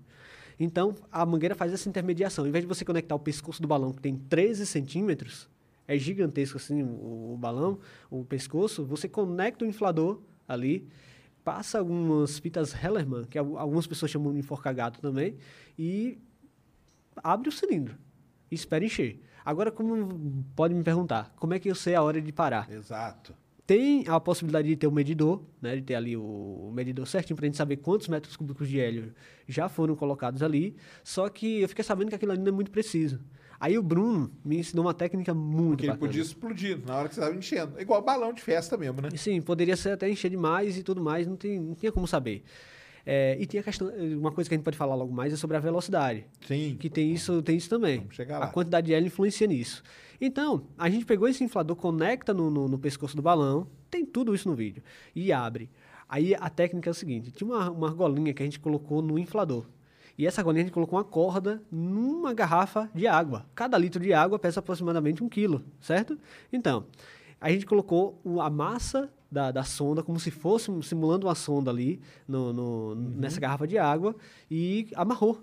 Quando o balão levantasse, aquele X número de litros de água, que corresponde à massa total da sonda, poderia fechar o cilindro que estava E chegou cheio. no lugar certo. Tava cheio. Entendi. Entendeu? Foi uma solução assim incrível, porque não Fizeram, é um nanômetro, né, que chama, né? É O nanômetro? Manual, né? É, de pressão, né? É. Tava medindo a pressão de uma maneira É. diferente, né? não é barômetro. É, não É. sei. É barômetro, né? Enfim, é, só sei que deu muito certo. Quando eu, eu ainda tinha dúvidas. Eu, quando eu vi levantar, mas eu pensei, será que isso vai levantar mesmo? Eu, eu pensava assim, eu- os cálculos estavam tudo certinho tudo, né? Levantou aquela massa, porque não tinha por que não levantar a massa da sonda, né? Beleza. Aí Mas- foi lá e fecha o tanque. Aí fecha Fechou o tanque, aí a gente. O primeiro passo, e aí vem uma parte interessante que eu fiz um treinamento com a galera lá, com os meus primos, Romilson, Tarcísio, que foram os principais ali que estavam junto comigo, Giovanni também, que Era é a equipe uma- de terra ali. é, o, que era a galera que tava ali me ajudando a encher o balão e tudo. Porque uma pessoa só não daria, né? Claro. Aí, aí eu fiz um treinamento com eles. Uns dois dias antes, assim, a gente foi lá, ó, a gente vai fazer isso primeiro, tal, depois a gente vai fazer Todo isso. um processo. E qual era esse processo? Depois que a gente enchesse o balão, a gente não ia tirar as fitas Hellerman de vez. Porque senão ele poderia né, soltar no ar e perder Entendi, quase claro. 3 mil reais de hélio solto na atmosfera. Isso seria um desastre. E a atmosfera não precisa, né? Pois é. O objetivo era usar no, no- Claro. projeto. Uhum. Aí é, o treinamento era o seguinte: a gente pegava, deixava uma sobra no pescoço do balão, uma sobra boa, de, enfim, praticamente metade. Amarrava o, o- um nó com a cordinha, uma cordinha que aguentava até 40 quilos, tem que ser bem resistente mesmo para aguentar o tranco.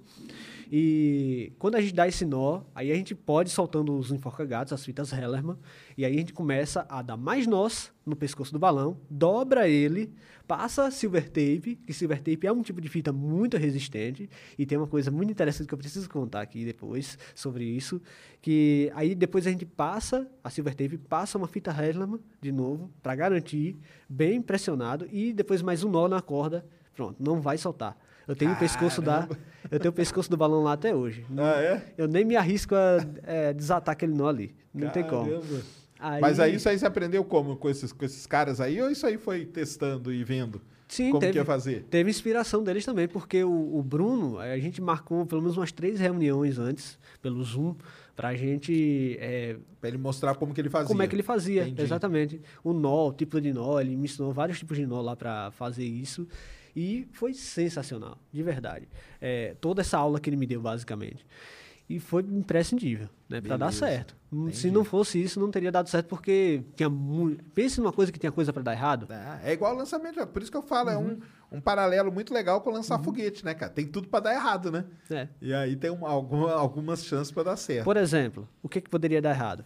No, no, no enchimento do balão, ele se soltar do, do bocal, ali, né, do, do Claro. inflador, e perder todo o hélio. O balão, e sair igual aquele balão de festa quando ele Sim, solta, né? só- sai, ele sai só o- Sai louco. É. Aí, a segunda possibilidade, né, era no momento do, do, do lançamento o nó desatar, poderia ter né, essa possibilidade, mas como a gente fez todo o processo, né, Uhum. feito ali bonitinho, não tinha essa preocupação, pelo menos. Quanto à sonda, a gente poderia ter sucesso na missão, mas as imagens poderiam não gravar. Foi por isso que eu optei por levar duas câmeras, não só uma. Certo. E isso foi muito importante, porque se eu tivesse levado só uma GoPro da vida, eu teria perdido o pouso. Porque a GoPro, ela parou de gravar 25 minutos aproximadamente, 20 minutos por aí, antes de pousar.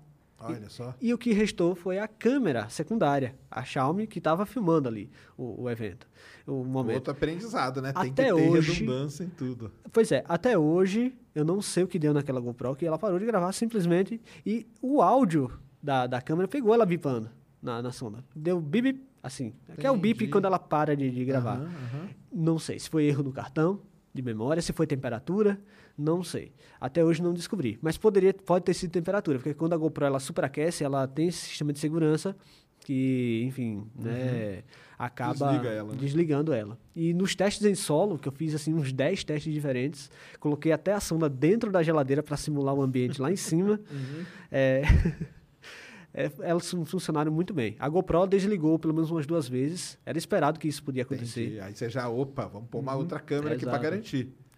Não, tá show, show de bola.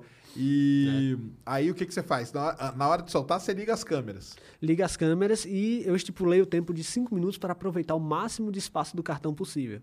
Porque a câmera ela ia gravando, eu optei por colocar em Full HD 60 frames por segundo. Por quê? Teve até isso, eu pensei até nisso. Porque se eu colocasse 30, a vertigem do giro da câmera ia ser horrível. Eu já vi vários vídeos da galera soltando balão a 30 FPS e a gente fica até zonzo. Entendeu? E a 60, A gente tem o dobro de quadros. Então Isso aí dá mais uma, né? é suavizada na imagem. Isso. Então eu optei por colocar em Full HD 60 FPS, de 60 frames por segundo, ou seja, a câmera estava tirando 60 fotos por segundo, com a galera que não está por dentro desses termos. E deu certo. Mas tinha essa preocupação do cartão de memória acabar no- na metade do caminho. Eu estava usando um cartão de memória muito grande, 64 GB, era mais que do que espaço suficiente para filmar assim, quase 4 horas de vídeo. A missão só durou 2 horas e 30, então tinha sido Caramba, dobro. durou bastante, cara. É. Mas em comparação ao espaço do cartão, Claro, claro. teve uma boa folga, uma boa folga aí. E foi isso, né? Aí Poderia dar errado. soltou e o. Foi a que altura que ele chegou? 32 mil metros. Aí, ó, 32 quilômetros de altura. É. Ou seja, deu pra ver que a Terra é redonda. Deu. E oh, todo dia aparece um comentário de a galera. É porque você usou a GoPro, cara, que é aquela lente que o pessoal não conhece, né? Eles falam que a GoPro é a lente olho de peixe, né? Como se eu tivesse lançado o balão para provar alguma coisa para eles. Eu costumo falar isso Exatamente. toda vez que eu cito balão, eu falo, não lancei balão para provar nada para terraplanista. Vocês querem provar? Lancem a- as câmeras de vocês e façam o que E vocês eles já quiserem. tentaram lançar, cara. Já. Já tentaram lançar, fizeram vaquinha.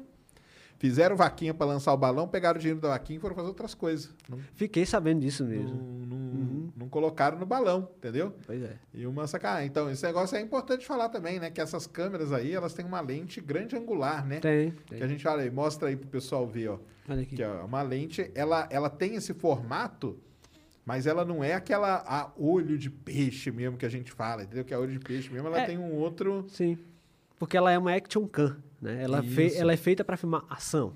digamos Isso, assim. então ela é feita para pegar É. o maior campo de visão possível para você ver tudo, né? Isso aqui é, a- é uma perfeição para esse tipo de missão. Porque, como eu falei logo mais, é pequenininha.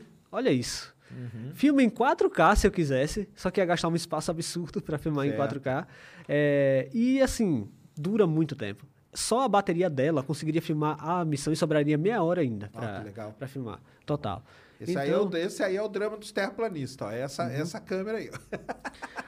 Aí pronto. Por que você não envia uma DSLR, né? Que é aquelas Aí, câmeras. Boa. Ah. Por que não envia uma DSLR? Você já viu quanto pesa uma DSLR? Então, os caras não têm noção, cara. Com a lente pode chegar a meio Exatamente. quilo. É, essa câmera aqui, ó. Vamos imaginar pôr uma câmera desse tamanho aqui dentro do Aquela balão. lá. Exato. Aquilo ali com a lente pesa meio quilo, aproximadamente, dependendo da lente. Então, E a sua carga tinha quanto? O a peso total? carga, ama- aproximadamente 1.100, né? 1.100 gramas, ou seja, um quilo e pouco, aproximadamente. Ah, tá, A era- Só a carga útil, só a Que carga era o útil. quê? As duas câmeras, As duas o câmeras, GPS, powerbank, o powerbank. GPS, Tá. o paraquedas também conta, né, como Ah, carga tá. útil, E a, e a caixinha, né? e a caixinha, Tá, exatamente. entendi. Só não conta o balão, o balão Certo. não conta. E o seu balão, ele era, vamos dizer assim, autorizado para levar quanto de, de peso?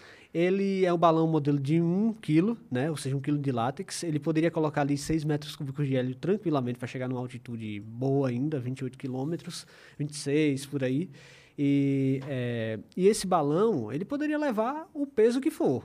Só né? que aí vai diminuir a altitude. e tudo Quanto mais. mais. peso a gente coloca, mais massa, mais hélio a gente precisa, maior o balão vai ficar e a ruptura vai ser mais cedo.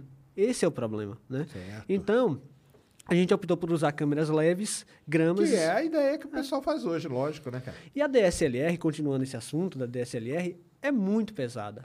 E tem outro problema que a maioria das DSLRs tem, que eu acho que tem até como con- contornar, mas é um problema de fábrica, que é que ela só grava 30 minutos. E você tem que ir lá no botão e Ah, sim. reiniciar. É, se bem que essas aqui agora já estão mais... Então, Tá tem mais câmera que já não faz, não precisa mais disso. É, mas é verdade. Elas Uhum. têm esse negócio aí de gravar os 30 minutos mesmo, o que seria um problema para vocês, né? Muito. Claro. É. Exatamente. Teria que modificar o software para fazer isso, contornar esse problema. Era mais uma questão para dar errado, porque não estava usando o software original da câmera, entendeu? Poderia perder a missão no Sim, caminho. claro. E é isso. A diferença, cara, é a seguinte. O cara falar, cara, é muito fácil, entendeu? Vai lá, cara, por que você não pôs a câmera tal? Entendeu? Vai É. lá fazer, cara. Pois entendeu? é, é isso Vai que eu lá falo. e faz. Você tem total direito É de isso fazer. que eu É isso, cara. Tá tudo aí, cara. Não é escondido de ninguém. O balão você compra, o hélio você compra, ou a caixinha de isopor você compra, Compra. a câmera você compra. Você, cara, você compra tudo. Em vez de você ficar aí chilicando, você vai lá e faz, cara. Acabou. Pois é. simples, né? Pois é. É bem simples, na verdade. Qualquer pessoa pode fazer. E eles já fizeram isso, cara. Eles já levantaram grana pra fazer isso, mas acabou que eles não. Por quê? Por que que Desviaram a verba. Desviaram. Exato. Mas por que, que não fizeram? Porque sabe por quê, né? Então, Por que mas será? e aí? É, E aí você, você fez a live de lançamento, né? Fiz, deu bastante gente assistindo pra live que, né, pro número de espectadores que o canal pegava na, naquela época. E assim, era uma live Porque isso aí, só pra posicionar o pessoal, foi depois do, da conjunção, né? Já, o canal já tava um pouco ali, né, no, no, Aham, no tranco. Tá. E era uma live bem cedo, assim, sete da manhã, né? Era o horário previsto, assim. Então, a gente pegou quase mil pessoas assistindo essa transmissão, um número bem incrível. E aí, mas como eu disse lá no começo, o foco sempre foi O viu depois. o vídeo. Sim. Tanto que teve toda a estrutura para filmar isso e gravar. Foi um negócio assim, uma equipe de resgate e tudo mais. E foi assim, a gente fez um vídeo de quase 24 minutos, um vídeo de quase 24 minutos, e era o tempo que eu estava estipulando mesmo. Teve tudo, teve um roteirozinho para seguir isso. É, me inspirei em outros vídeos como o do Iberê também, para que o Iberê já lançou uma sonda dessa para Sim, a sim. Uhum. estratosfera. Eu já me inspirei em vídeo de, é, desse tipo, do Bruno, né? Óbvio. Sim, claro. É, e é isso, a produção E, foi. e o resgate foi como? O resgate Não, eu foi sei, eu já vi emocionante. tudo, mas tô pedindo você contar aí pro O pessoal. resgate foi emocionante, porque assim, ele poderia cair aí absolutamente em qualquer Exato, lugar. É. porque o balão ele tá ali à mercê do vento, né? Do vento. Totalmente do vento. Totalmente. Ele, olha só, ele começou ali, e nas proximidades de Conceição do Coité, a região de Omoto se chama Bandiaçu, lá, tá? Então saiu ali das proximidades, ela chegou perto de Conceição do Coité. Pode ter pegado uma corrente de vento muito veloz, aquela que a gente começou a falar no jet começo. stream, né? Isso. E fez uma curva imensa, foi parar num município chamado Araci. Que é distante, né? É relativamente distante, assim, se você colocar, traçar uma linha Sim, do sim. ponto. Aham. Aí ela pegou outra corrente de vento chegando por lá, desceu em direção ali ao centro da Bahia e foi cair próximo ao município de São Domingos.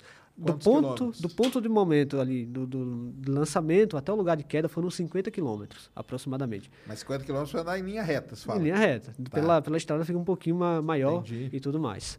Tá? Assim, é uma distância boa. Eu gostei demais de ter caído nessa distância, porque não ficou assim tão absurdamente distante. Eu já vi sonda cair a 200 quilômetros. Ah, isso que eu ia perguntar. O Então. estimado, assim, não, o pessoal não tem. Não tem, porque não dá pra saber mesmo, Dá né? para estimar.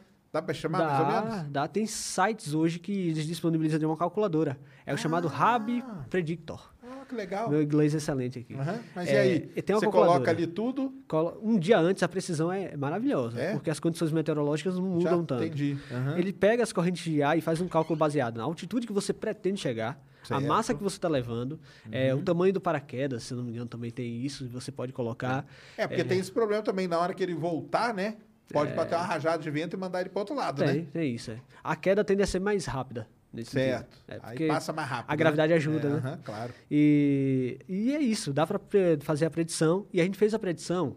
ele- a- o site disse que ia cair no município de Valente, que é também perto ali de Conceição do Coité. Só que é o seguinte, Valente e São Domingos estão separadas por uma distância muito pequena. Entendi. N- Assim, foi muito preciso. Então ele acertou bem. Muito preciso. Não daria para encontrar ele apenas pela predição, não daria, porque é uma área muito grande de, de, de terra para a gente Ah, isso vasculhar. que eu ia falar. E aí, não, é- não era mato, alto, nada Caatinga não? pura. Ah, tá. A região lá é Caatinga pura. Isso aí É. tem que levar em consideração também, né? Porque, tipo Uhum. assim, lançar um balão desse na Amazônia não deve ser fácil achar depois, né? Achar é praticamente impossível se a pessoa não tiver, assim... Aí o GPS ajuda nisso. Sim, o GPS... E olha só que interessante. O GPS a gente não poderia colocar ele fixo dentro da caixa. Ele não poderia. Porque se a caixa caísse virada, a antena ficaria pro chão. Entendi. O satélite não ia pegar o sinal. Aham. A ideia foi o seguinte: é, pegar e fazer uma espécie de giroscópio, digamos assim. A gente pegou um, uma- um pedacinho de madeira, né? Eu esqueci o nome daquele, daquela madeira, mas é uma madeira circular, assim. Parece até um palito de dente em formato gigante. Né? Para fazer uma, uma haste assim na, na lateral da caixa. E nessa, lá, nessa haste a gente colocou uma corda amarrada a uma- um suporte.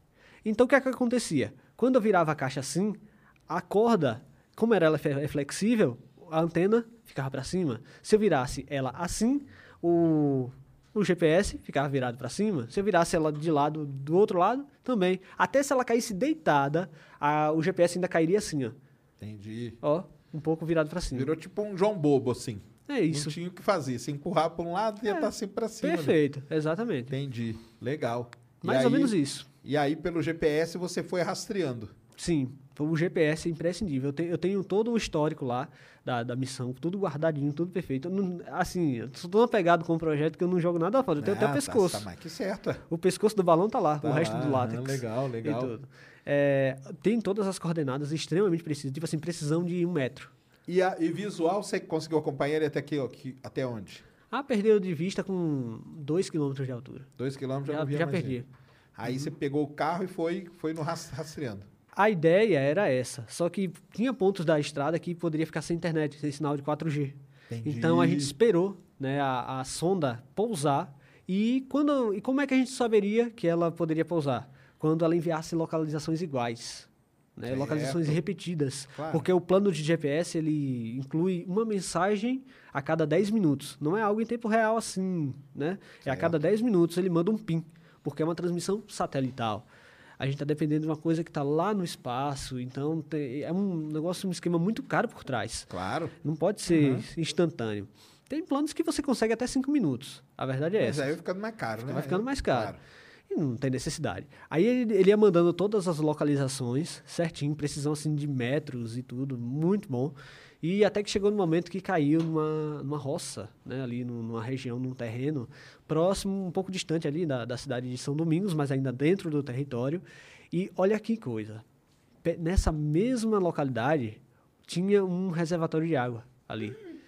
Caiu caído, a cara. 100 metros de um reservatório de água. Caramba! 100 metros. Assim, foi bem próximo. Nossa. Descendo dá pra ver ele, inclusive quem assistiu o vídeo. Entendi. Dá pra ver. Uhum. Sim. Mas aí, isso aí vocês não pensaram, né? No próximo tem que pensar, então. Pô, alguma A coisa. possibilidade é muito pequena, Sérgio. Entendi. Não, não, é, to- assim, é irrisória. Pode acontecer? Pode, mas a, a questão de ter mais terra Tá, não. do que- que... É, igual, é igual a nave lá que a gente falou, né? Que Uhum. pode bater mais em. Exato. é o contrário. Mas, cara, na hora que você viu pertinho do, do, do reservatório, deu um gelo na espinha, Deu, né? deu. Nossa, muito perto. 100 metros é, é logo ali. É né? logo ali, cara. É Mas- logo, logo ali é lá em Minas, cara. Aí esse logo ali lá em Minas pode ser até uns 20 quilômetros. É- Não, mas é, não, é isso mesmo, né, cara? Porque deve dar um. Mas vem cá, você tinha feito a simulação antes, né? Sim. No dia anterior. Então, tipo assim, você já sabia mais ou menos pra onde que ele ia. Sim. Aí quando lançou, você já foi naquele, naquele trajeto ou você esperou mesmo? Esperamos. Ah, esperou mesmo. Esperou, porque é, tem essa questão da internet cair no caminho e a gente ficar sem coordenada. Tá bom. Entendeu? Aí você esperou mandar lá os sinais repetidos. Opa, tá ali mesmo, então vamos pra lá Aí agora. abriram, abriram até a possibilidade de roubo, de alguém achar primeiro. Só que, pensa comigo, a região lá é pura caatinga. A possibilidade de cair numa área povoada é muito pequena. Entendi. Entendeu? Aquela carta que eu coloquei na, na tampa ia, não ia servir para quase nada se não achasse. Talvez alguém achasse, um tempos depois, como já aconteceu, mas já perderam uns, uns balões e foram achar assim, anos depois. Certo. Mas é, nesse quesito, a terra lá, o- a região é mais caatinga do que qualquer coisa. Mas não foi em nenhuma área particular, não? Foi alguma fazenda, alguma coisa, não? Não, essa é a melhor parte da- do resgate. A roça, né, o lugar onde caiu, o terreno, era de um, de um, de um colega lá, né, de um, de um senhor, na real. E esse senhor, ele tem um neto que encontrou um vídeo do canal e entrou em contato comigo no Instagram. Aí ele veio me falar, falando, olha, aquele terreno que caiu lá eh, era do meu avô e tal, e tal, e tal. Depois, né? Sim, Olha sim. que Eu- eu- maneiro, cara. Foi a coincidência assim mais louca assim de todas, porque qual a probabilidade? Ia cair Lógico. no meio do nada. E assim foi da estrada de terra, onde a gente estacionou o carro para pegar a sonda, foi mais ou menos um quilômetro para andar dentro ali da, da- da- do, do lugar. Aí na hora que pegou, Uhum. resgatou, opa, alegria, né? A primeira coisa que eu fiz Foi foi, pegar olhar a a câmera. câmera. E Pra foi essa ela aqui. tava intacta. Eu fui pra GoPro para ver se ela estava ligada ainda, porque ela poderia ter desligado por superaquecimento. É, a GoPro, se eu não me engano, ela estava desligada, mas quando eu liguei ela, eu vi que tinha gastado espaço do cartão. Alguma Entendeu? coisa gravou, Alguma né? coisa gravou. Show. A parte boa é que essa aqui tem telinha. Aí então eu Ah, tirei aqui aí a, a, a, a câmera. Aí eu olhei. Temos imagens. Eu falo assim nesse vídeo. Temos imagens, temos imagens e mostrei a terra aqui. Porque dava pra ver. Foi assim um alívio imenso e eu corri logo pra fazer backup. Fiquei com medo de perder vídeo. Claro, Fiz uns aí- três backups diferentes pra não perder. Duas horas e 30 minutos de de emissão. E ainda bem, né? Que, que deu tudo certo. Que era o que eu mais temia, era a câmera parar. Entendi. Mesmo GPS. O GPS eu tinha tanta confiança nesse GPS que. Tava, tava Tá tranquilo, tranquilo. né? O problema era só essa câmera parar de gravar. Entendi, porque era isso. E, e a caixinha tava como? Tava tudo destruído? Não, né? Uhum. Não, Pousou tinha paraquedas. A gente É, usou um né? paraquedas. é, um paraquedas ali de aproximadamente 90 Cara, centímetros. e eu fico pensando o seguinte, imagina um Hum. cara lá no meio do- da roça, lá, igual você falou, Uhum. olhando aquele negócio caindo do céu ali. Rapaz, Hã? deve dar um Ia cagaço doido, nele. Ia ficar doidão, cara. Caramba, É um OVNI, cara, é um é OVNI. isso, é lógico. Estamos sendo invadidos. Agora ferrou, cara. É um OVNI, é um OVNI. É isso mesmo. Ai, ai. É, Então aí ela tava inteirinha, tudo lá, e a câmera com a imagem. Sim, e no lugar que ela caiu, tinha até uma casa perto. Só que parece que não era habitada. Ah, não era tá, habitada. entendi. A gente não via ninguém lá, pelo menos, Entendi. entendeu? E você não ficou com medo dela cair, sei lá, num lugar e um bicho comer, morder? Tava protegida pela caixa de isopor. É? Ah, não, não tem esse Ah. problema. E assim, na caixa a gente colocou silver tape. E uma coisa que não aparece muito no vídeo é que nas bordas Hum. da caixa, que, para encaixar o- a tampa, tem umas bordinhas assim que faz o encaixe. Naquelas bordinhas eu coloquei dupla face. Então, só tiraria quebrando, se não soubesse tirar, entendeu? Porque estava muito bem preso ali. E é, ali a cordinha amarrada no- no- no, na sonda, eu criei um método para aquilo. É diferente do que o pessoal usava. Eu criei um método para isso. Eu fiz uns sucos na- na- no, no material, no isopor, e passei uma cola muito específica lá, ela é uma, um composto com silicone e tudo mais, que ela endurece e não, não solta nem quebrando a Legal, caixa. Legal. E, enfim, Ah, você fez tudo, foi tudo, tudo, bem pensado. Foi tudo, é, foi Não é à toa que bem- eu falo no canal que esse projeto tem, tipo assim, cinco anos de planejamento. Não é que eu fiquei cinco anos trabalhando no projeto, mas é cinco anos que eu tô pensando em fazer. Uhum. Que eu venho imaginando e tudo mais, que vem discutindo e tudo. É. E aí, na hora que você pôs as imagens no computador, aí foi aquele alívio, né? Que você viu Nossa, ali. deu vontade de chorar, de verdade. É, né? Porque é um... Porque, assim, as- poderia tanta coisa dar errado e deu tudo certo num- numa ordem, assim, excepcional. E uma das coisas que, quando eu comecei a olhar com, com detalhes as imagens, eu percebi que registrou muito mais do que imagens lindas da estratosfera. Ah. Registrou o oceano, lá de cima, que legal. pegou uma pequena parte do oceano. Porque você tá ali a cento e poucos quilômetros, você falou, né? É, é, tô 170 quilômetros. O cálculo que eu fiz lá, é, tem, tem um site para isso também. Tem uma calculadorazinha que você calcula o range de observação. Nessa altitude que ela chegaria, eu poderia ter um range de 700 quilômetros, em condições atmosféricas perfeitas. Uhum. Como tinha algumas nuvens, não tinha como ter esse range inteiro. Mas eu consegui ver o azul do oceano, lá de Que cima. legal, cara. Na, naquela, naquela altitude. Isso aí foi uma das coisas que chamou atenção. Demais. E a segunda coisa que me chamou a atenção foi o halo que eu peguei subindo e descendo. O halo solar. Que maneiro. Porque ela passou por dentro de uma nuvem, Cirrus Stratus, que é uma nuvem feita de cristais de gelo pequenininhos, microscópicos, e quando a luz do sol bate, ela refrata e reflete e cria aquele círculo. Legal. A câmera pegou um halo único, que não dava para ver da superfície. Certo, só lá, Só só lá. lá, onde ela tava passando. Só lá. Só lá. Que maneiríssimo. E além disso, quando ela passava por dentro dessa nuvem, o áudio original, que eu fiz uma live depois inteira, só para mostrar a gravação inteira, a galera pode inclusive ver depois. O áudio do momento que ela passa por dentro dessa nuvem, dá para ver os cristais de gelo batendo, no material. Batendo, olha. E, e é um chiado tipo estática de rádio. Sei, né? tô ligado. É, aí é bacana demais. Foi assim, demais. Que maneiro, hein, cara? Que legal. Então, essas duas coisas que- chamou atenção mesmo. Uhum. Muito legal. Passando por dentro da nuvem, o céu ficando escuro à medida que subia, ah, né? então, isso aí, né? Aí na hora que chegou lá Ah. nos 30 quilômetros, o céu escurão, né? aquela, naquela altitude, a atmosfera é análoga à de Marte, praticamente. Isso, 1%, né? 1%, talvez até menos. É, tão isso aí. rarefeito que, enfim, é até impossível respirar ali. E é uma temperatura muito baixa, até menos 40 graus ali. Aí temperatura, você não sabe que temperatura chegou, porque não foi Não, termômetro. não tem um sensor, mas já, já é conhecido isso. É, Entendi. menos, qua- é abaixo sempre isso. Né? Não, Tão certo. baixo assim, menos 40. E é muito baixo. E a preocupação da- das câmeras superaquecerem foi por água baixa por causa disso. Porque a, a, a temperatura era tão baixa que não precisava se preocupar tanto né, com Sim. isso. E à medida que ela sobe, ela vai perdendo temperatura, né? Vai é, ficando mais frio. Sim. Perde um grau aí a cada quilômetro, até mais aí. Não lembro agora a relação Não, correta. legal. É. Nossa, muito legal. Então vamos lá, Uhum. pessoal. Lá no Mistérios do Espaço tem os vídeos lá, tudo contando. E aí o, pro, e o próxima etapa? A próxima etapa, Ah, eu tô fazendo uma missão extremamente ambiciosa. Ah. Eu tenho que, eu quero, eu quero fazer tipo a- o que a SpaceX faz, ah, que é transmitir Ah. ao vivo ah. a subida inteira. Certo. Porque a SpaceX ela s- transmite com uma qualidade muito boa a subida do foguete e tudo, com aquelas imagens E a lindas da descida também. A descida também. Às vezes falha, né, quando pousa lá no É, no- quando no pousa booster, ali por causa do plasma no, que gera. e no tudo. drone navio ali. É. E eu quero fazer isso. Eu cheguei a pesquisar até o transmissor de vídeo que a SpaceX usa. Ah, Só que é um negócio tão gigante assim, ó. ah, É- sim, não, claro, né? E é uma potência tão gigantesca de transmissão que triga que, enfim, tem várias baterias ali para conseguir. A minha ideia é usar um, um- um transmissor mais simples, um transmissor analógico. É, como eu, tenho, eu sou radioamador, de certa forma eu tenho até um, um certo histórico com isso também. Legal, legal. Tá? Aí eu estou planejando usar transmissor de FPV de drone. A galera que usa, para quem não sabe o que é FPV, é quando você voa em primeira pessoa e tem um transmissor Sim. no óculos que a galera consegue ver o que é que o drone tá, tá sobrevoando. Aquela Então, corrida lá, a Isso. Drone Race League lá, que o Perfeito. Uhum. pessoal usa aquele óculos aqui e vai, né, vendo. Perfeito, explicação perfeita. Eu quero usar esse tipo de, de transmissor porque a potência tem várias, né?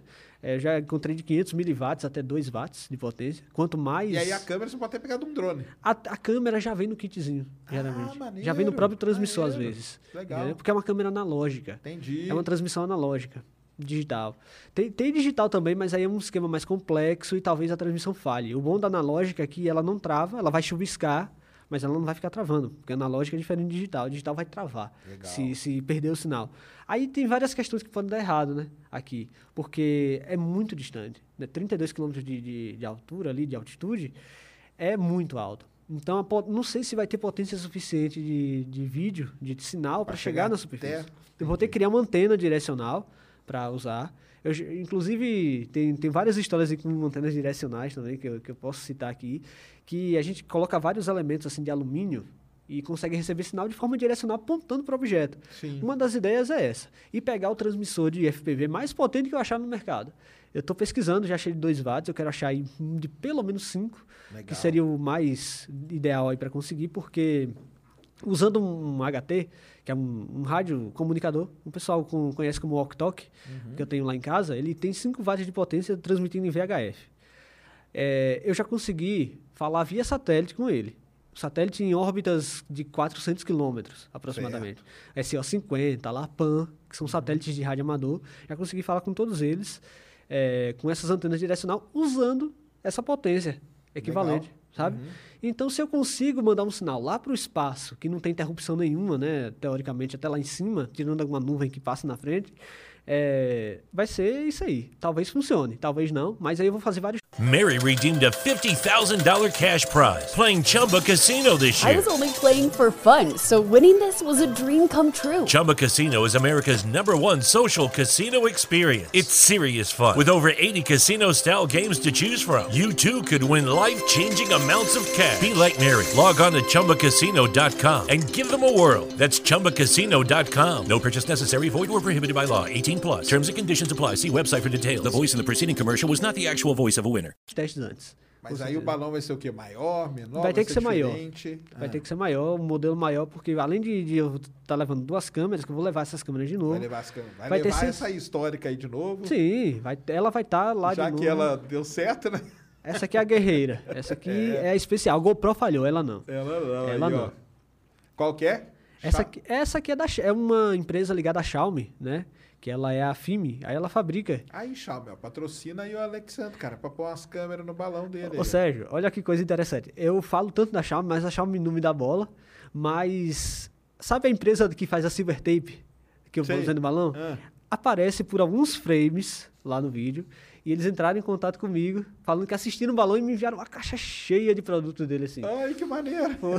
e a Xiaomi falando dele, deles aqui Aí, tempo ó, todo. Xiaomi, ó, dá, tá- manda as câmeras aí maneiras, É. cara, pra transmitir aí, ó. Manda os modelos novos, novos, É, né? aí, ó. Tá o melhor, né? É. Melhor, com certeza. E aí vai ser um balão maior, É, porque vai estar levando, opa, que vai estar levando, além dos sensores, certo. que eu quero levar de temperatura, o barômetro. você vai levar algumas coisinhas Uhum. medir alguma coisa. Sim. aham. Porque, enfim, né? Seria É, interessante ter tá essa indo, noção. né? Aham. Tem que levar o transmissor de vídeo. Provavelmente vai ter uma caixa só pra ele, que vai ser tipo assim, eu quero fazer uma live show. É, se o outro vídeo, se o outro projeto foi para focar no vídeo, Isso, esse eu quero focar numa transmissão. Exatamente. Uhum. E fazendo essa transmissão, mesmo que chuvisque, a imagem não fique tão legal, mas eu tenho um certo sucesso, eu consiga ver qualquer coisa, qualquer frame que chegue para mim aqui na superfície, ao vivo, em tempo real, vai ser um, verdadeiro, eu considera- considerarei um verdadeiro sucesso. Eu vou ter que usar também um paraquedas maior, porque quanto maior a massa, maior tem que ser a área do paraquedas para causar um né? arrasto, Claro. né? Aham. E basicamente isso. A massa vai levar. Provavelmente chega a uns 2 quilos aí fácil. Então eu vou É. ter que pegar um modelo pelo menos o dobro do que eu comprei. Entendi, entendi. Uhum. Na Isso aí já tá como que tá? Em que pé que tá? Tá em fase de estudo. Eu já tô Ah. com todos os links salvos lá de FPV, de, de transmissores de vídeo. Lá, eu tô, Já tô montou isso. o catarse de novo? Pra catarse ainda não, porque eu tenho que ter o preço. Entendi, pra montar Entendeu? certinho. Tem que ter o preço e tudo. Aí eu divulgo na página e tem muita gente que ficou com vontade de apoiar o projeto na época. E não conseguia porque a campanha fechou. Né? Entendi. Mas, Mas aí depois viu o sucesso da missão, né? Isso aí vai ser legal, 1 né? milhão e 300 mil views, né? Foi o É, vídeo do balão. Então foi assim um verdadeiro sucesso a, a missão. Tanto em visibilidade no YouTube quanto no- na, na realidade, né? A missão finalmente aconteceu. Porque antes das views, eu queria que a missão desse certo. Eu Claro. não tava nem aí se desse, né? Entendi. Pouquíssimas Você queria-. Virou um desafio pessoal, né? É, exatamente. Virou um desafio Uhum. pessoal mostrar que, que era capaz de fazer o, o balão. E lá na região, o pessoal ficou sabendo como que foi? Ficou, ficou. E aí, você foi na televisão falar do balão? Não, a televisão Não não, quis falar. você? Não quis falar do Ah, balão. cara, Eu não enviei acredito. pra galera Ah. lá. Eu tive algumas eh, reportagens de, sites bem conceituados aí, Canaltech. eh, fez uma Uhum. matéria especialmente sobre o balão, sobre ele. Tá lá toda a trajetória e tudo. Contei alguns fatos interessantes lá. Eh, teve outros, outros sites que replicaram a matéria e tudo. Mas Uhum. a visibilidade mesmo, sério, veio do YouTube. Entendi. No YouTube, assim, foi sensacional. Em questão de visualização, foi. Então, porque é engraçado, né? Porque É. quando acontece uma coisa assim, o pessoal costuma lá, o pessoal não foi atrás de você, ninguém lá Era local, pandemia. assim. Eu, eu não queria levar muita Ah, gente para a área de, de, de Não, não. lançamento. Eu não falo lá na hora de assistir, não. Eu falo depois. Depois, É. Não veio ninguém procurar você e tal. Tira... De lá, eu falo local lá, Uhum. da sua, da sua região lá. que viu, que observou? É. Não, porque sobe muito rápido, sério. A Entendi. velocidade de subida é quase 6 metros por segundo. Ah, então é um, tá. é um foguete. rapidinho, né? É um foguete, É, literalmente. rapidinho. Foguete de hélio. Entendi. Mas a galera ficou sabendo porque eu divulguei amplamente e teve gente que conseguiu observar o, o- o balão. Isso aí teve, mas não foi, não foram tantas pessoas porque ficaram atentas no céu enquanto ele estava baixo ainda, conseguiram observar.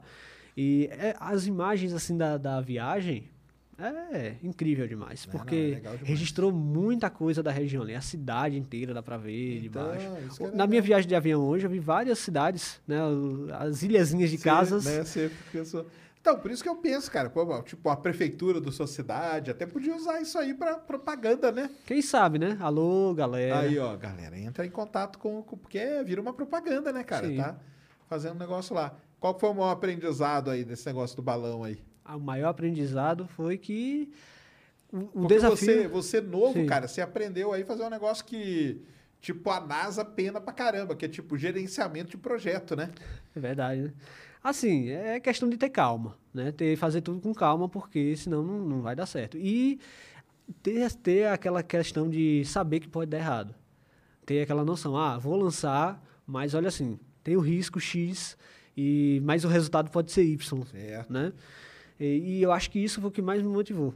Tanto que eu perdi várias noites de sono, pensando Imagino, nisso. imagino. Perdi E alguma coisa noites. você acha que podia ter feito melhor, diferente, alguma coisa? Ou não? O que, que você acha? talvez eu melhoraria o giro da sonda, porque o- as correntes de vento começam a, a enrolar a corda e ela começa a girar. Aí quando está numa altitude que tem muito vento, aí ela, a imagem não fica tão legal. Mas lá em cima, quando a, a atmosfera acaba, Calma, né? entre Isso. aspas, aí melhora. Eu melhoraria nisso. É, deixa eu ver outra coisa. Hoje eu editaria meu, o vídeo de outra forma, mas já está ótimo. O vídeo final, eu já gosto muito dele. Eu considero um dos melhores que eu já fiz, se não o melhor que eu já fiz, assim, que eu já produzi, porque foi bastante trabalho. Mas, no geral, é, como primeira missão, tá de bom tamanho. Sinceramente, é, agora só tem a evoluir. A gente vai pegar e vai transformar o que já deu certo em algo melhor. Que é Sim. incrementar, né? incrementar e colocar mais é, fatores ali que deixem a missão mais rica. Claro, claro. Não, tem que ficar legal pra caramba. Não, vai dar certo. Você tem que montar o catarse aí pro pessoal, né? Sim. Fazer as contas direitinho. Fazer as contas. O L provavelmente subiu exorbitante agora, dólar lá em cima, vai estar É, mais ah, caro. mas aí pode aparecer patrocinador também, ó. Porque você já tem a propaganda do primeiro, né? É, Que sim, deu certo, né? sim. E aí pode vir o pessoal te patrocinar. E, e reutilizável dele vai ser o quê? O GPS? O GPS Ah. e o GPS, as câmeras, o paraquedas. Ah, tudo isso aí. Mas se for maior, vai usar o mesmo paraquedas? É, se, só se for mudar a massa da, da sonda, mas o paraquedas Tá. não fica inutilizável. Tá lá, ele Certo, tá tá novinho lá. lá, tá, tá show de bola lá. Entendi. E Então é, quase um foguete reutilizável também aí, ó. é quase um SpaceX, tá? Mistério do Espaço, quase um Tá SpaceX. quase SpaceX, é verdade aí, ó, tá vendo? E foguete, você nunca teve vontade, não, de É soltar? muito perigoso. Eu não sei se eu quero ir muito pra esse lado, não. É muito Não? perigoso. É muito perigoso. mesmo? e eu não sei nem se é, é permitido. Eu tenho que ver isso aí. É, não, aí você tem que pegar aqueles Uhum. Notan que a gente chama, né? Que tem os. Tipo, autorização e tudo. É. pra- Ah, isso aí eu queria perguntar. Você precisou pegar alguma autorização, coisa assim? Como que foi essa parte aí, burocrática? É, teve da parte burocrática, mas eu não tive muito sucesso nela. Ah. Porque eu enviei pro, um e-mail né, para os órgãos responsáveis na época. Que órgão que é aqui no Brasil? Tem você- a ANAC, tem o Sindacta, tem vários que comandam a aviação civil e tudo mais. Aí você teria que, que emitir um aviso, né, que iria lançar uma sonda meteorológica. Eu enviei um e-mail para eles perguntando, né, demonstrando interesse na real, que eu queria lançar um projeto. Isso foi bem antes até de criar o Catarse, alguns meses antes. Só que é aquilo, levei um vácuo que já dura aí desde do, do, de antes Até do hoje eles não responderam. Ninguém nunca me respondeu. Aí eu falei, vou lançar assim mesmo, com meus cuidados, sendo responsável, e já era. Aí, como eu posso ser responsável nesse sentido?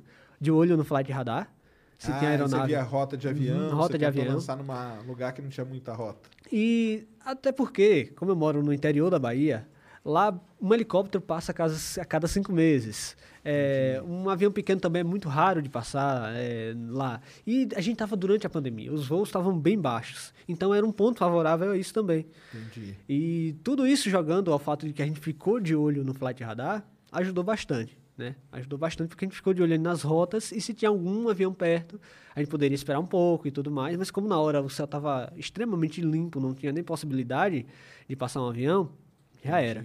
E outra coisa, a galera acha, ah, isso é muito perigoso e tudo mais, é, e tudo. Assim, a possibilidade é muito baixa, muito, muito baixa. Sabe por quê? Porque ela Tá está subindo subindo, muito rápido, né? Muito rápido. Ela vai chegar ali em 10 mil pés e só vai ficar um momentinho ali, alguns minutos, e vai passar da altitude que os aviões voam. E vai passar boa parte do tempo acima de 12, ca- 13, 14, 15 quilômetros, entendeu? Altitudes que aviões comerciais não voam, né? não estão ali. Então, não Entendi. tem, não tem esse problema. É mais fácil um avião ser atingido por uma, um nevoeiro de pássaros né, do que por uma sonda meteorológica. Até porque na Bahia, até que onde eu sei, com esse objetivo de fazer filmagens e tudo mais, é, essa foi a primeira. Entendi. Com certeza a galera já deve ter lançado para fins meteorológicos, para estudo Sim, da de estudo, atmosfera. né? Aham. Mas para fins né, de, de fotográficos, como eu falei, essa foi a primeira. Uhum. Entendi. Em anos, em décadas. Então, Entendi. enfim. Mas Não, eu queria avisar, só ninguém me respondeu. Eu levei vaga. Não, você mandou, né? Ah, Talvez eles mandem a resposta já pro segundo, né? É. Aí você fala assim: ah, beleza, pessoal, valeu aí pela resposta. Tá aqui, tô guardado, tô, tô lançando já tal. Mal sabem eles que é o segundo, né? É a segunda. é. Aproveita a receber eles responderem também, né? É, não, isso é um Duvido problema. muito. É, Parece que eles nem olham o e-mail. É mesmo, cara. Que estranho, né? Pra Cara? não responder, custava responder. Mandei, É, né? mandei mensagem bonitinho, todo profissional ali, tudo. Entendi, tudo entendi. Com e-mail da, personalizado, né? Arroba Mistério do Espaço. tudo. Entendi, entendi. E não- É, não, não ia custar nada, né, cara? Entendeu? Então, é, ainda bem que isso aí que você foi responsável e tal. Uhum. Agora, foguete, eu acho que tem que, tem que ter uma É, e é autorização perigoso. e tudo mais, né? Se esse negócio for mal calcula- calculado, explode. Então tem que levar tudo ah, isso em sim, conta. não. Tem que ser levado tudo isso em consideração. E eu acho que eu nem certeza. tenho conhecimento pra isso ainda, né? Eu teria que Entendi. estudar muito Ah, sobre mas isso. é, é aí, ó. Põe aí na lista aí do próximo, ó. né? Quem e, sabe, né? E você pretende ir seguindo aí, lançando, virar um. A gente fala dos foguetes, é os fogueteiros. Você pretende virar o quê? Um baloeiro. Baloeira. Sim, é um negócio que eu gostei demais de fazer. É? Nossa, a, a adrenalina é muito E boa. já pensou em mandar algum experimento científico? Tipo alguma coisa de astrobiologia que o pessoal costuma levar? A galera faz, experimenta até com raio cósmico, eu já vi É, projeto. faz, porque aham. lá em cima, como não tem toda a camada de ar para absorver né, a, a radiação, é, é excelente. Tem projetos aqui no Brasil que já enviaram sementes, já enviaram Isso. até plantas para ver o que acontecia lá e tudo mais. Quem sabe, né? Sim. O pessoal gosta É, de enviar. Também. É, que esses caras são extremamente resistentes. Não, vai, É. não vai causar nenhum arranhão né? Nem ali. cócega neles. É, já era. Mas sim, pode ser uma coisa para ser analisada no futuro, viu, Sérgio? Acho que. É, que, aí rola. vai, vai, vai, vamos dizer assim, né? Implementando, né? E vai evoluindo, aumentando a complexidade. Uma Uhum. Sim. missão, cada uma, né? Vai ficando mais complexa em relação à outra. Sim. Não, legal demais.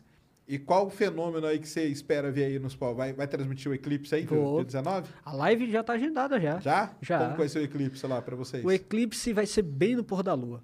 É, vai ser ruim no Péssima Brasil, visão. né, cara? A- o pessoal do norte vai ser excelente. O pessoal do norte lá é, só, né? É, Amazonas ali vai. Que a galera que puder observar, tem um horizonte limpo ali a oeste, vai ser magnífico. A lua não vai ser total, não vai ser um eclipse total. Uhum. É, vai ser eclipse É, parcial, parcial. né? Pra pessoal saber. quase total. Ali mais de 90% da lua vai ser eclipsada pela sombra, né, pela umbra ali, e vai ser bem legal de observar. E eu espero que eu consiga fazer a transmissão, né? Esteja lá em casa amanhã para conseguir fazer a live. Não, legal. E tem umas coisas legais sobre essas lives, Sérgio, é que demonstra o alcance que, a- que o projeto tem.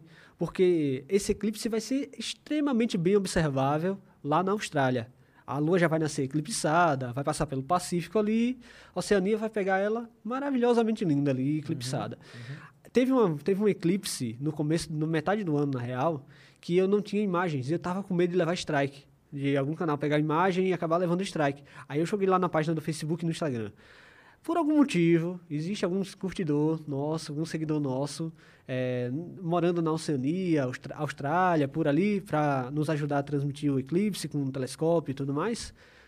Não é que apareceu? Apareceu? Apareceu. E a gente teve imagens exclusivas da, da- da- Do- do, evento, eclipse, né? Do eclipse. Um abraço pra Karina também. A Karina que mora lá na Austrália e sempre me Legal. auxilia. E amanhã ela deve estar lá na live com as imagens delas também. Aí, ó, maneiro. É, Por- pro pessoal que não sabe, então amanhã, dia. de- Não, amanhã, amanhã não, dia 19, né? Sexta, né? É da noite de amanhã pro dia 19. De 18 para É, 19, 18, né? 19, exato. É, 18, é, porque vai ser lá na Austrália, né? Aqui ela vai no pôr da, do Pôr da, lua. Pôr da lua. É, que ela vai. a- aí aí na, na, sua, na sua casa mesmo vai ficar pouco tempinho, né? Ah, muito pouco tempo.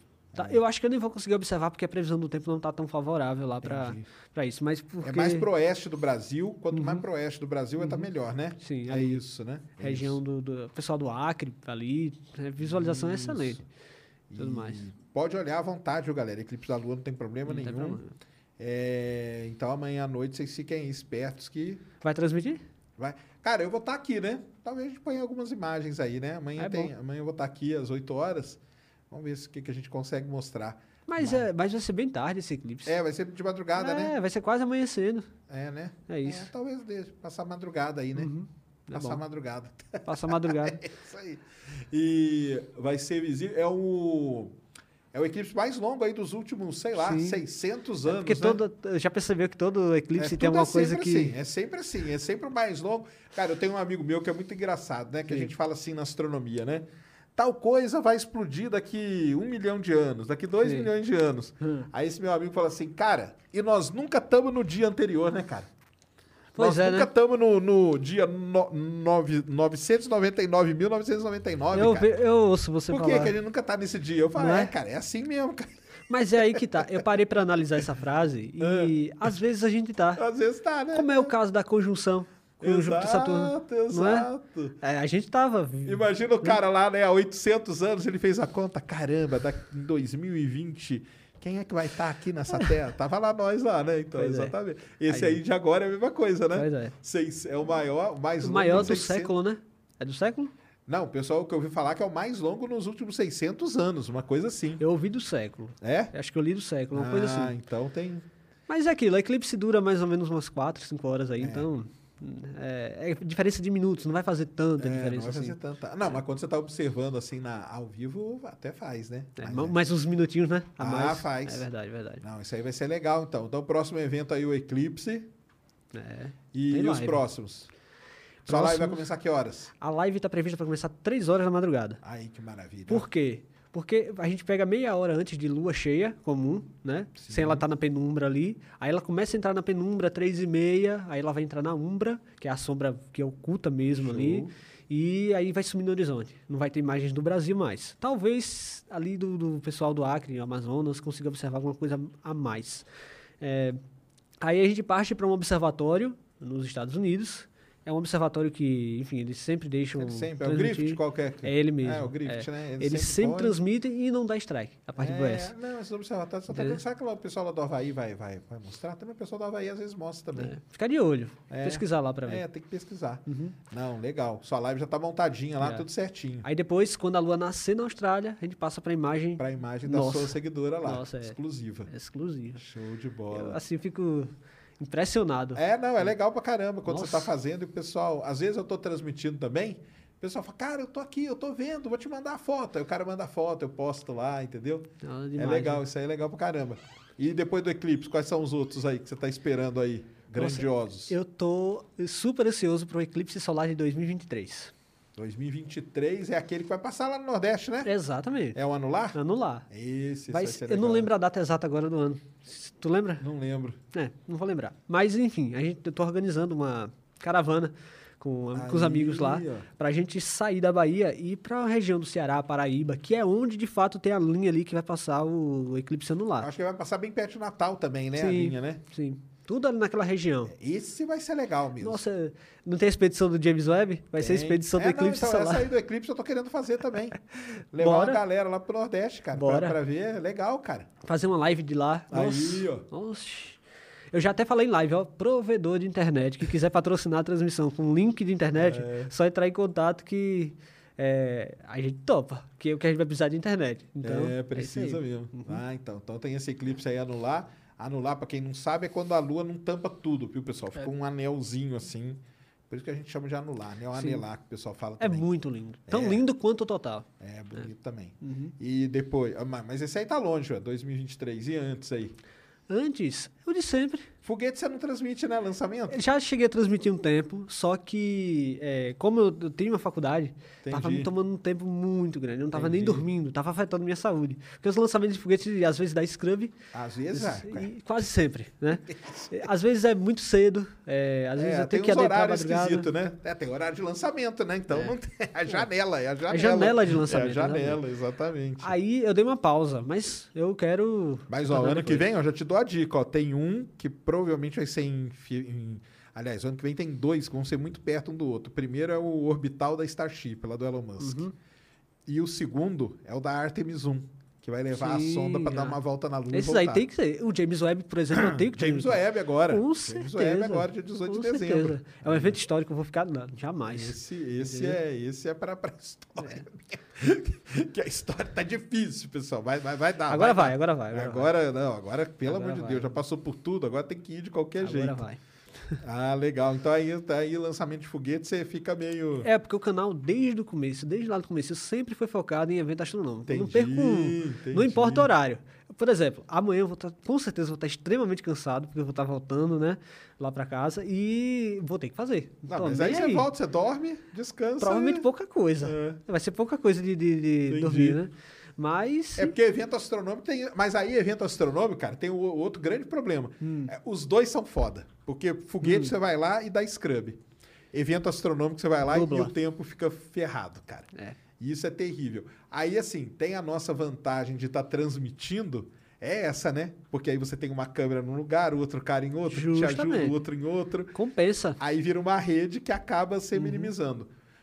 Mas eu conheço gente, por exemplo, já viajou aí metade do mundo para ver eclipse total do sol, chegou lá no lugar chuva, cara, chuva. E uma coisa é um eclipse que vai, por exemplo, passar pelo nordeste do Brasil, que você tá num carro, você tem mobilidade, né? Uhum. Então nublou aqui, você pega o carro, vai andando em cima da linha ali, É. você chega num outro lugar. Tem uma galera que compra passagem de avião, que passa por dentro da, da- Não, tem as expedições de É, avião. É. Isso. Agora Chega o- até a ficar mais cara por conta disso. É, não, com certeza. E agora o Marcelo, cara, o cara lá de Brasília, o Marcelão, ele foi ver um eclipse na Indonésia, cara. Sim. Um eclipse total.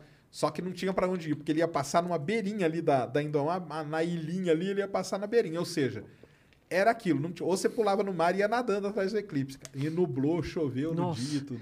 O Marcelo, ele faz parte de um projeto é, que, inclusive, lançou um balão estratosférico para filmar um eclipse Sim, lá de cima. nos Estados Unidos. Sim. Ele fez parte daquele projeto lá dos Estados Unidos. Eles, que foi legal pra caramba aquilo lá também. Isso deve, ser, deve ter sido uma experiência, assim, É, tem, tem a filmation deles. Tem. É bonito 360. pra cá. Isso. 360. É bonito, foi um projeto colaboração do Brasil com os Estados Unidos até. Eu esqueci o nome, tô tentando lembrar, mas eu não lembro. Era o nome, o nome é Z. esquisito, cara. Acho que começa com Z. É, o assim. nome é, acho que é de um negócio de índio lá deles, Uhum. lá que eles colocaram, é um nome bem complicado.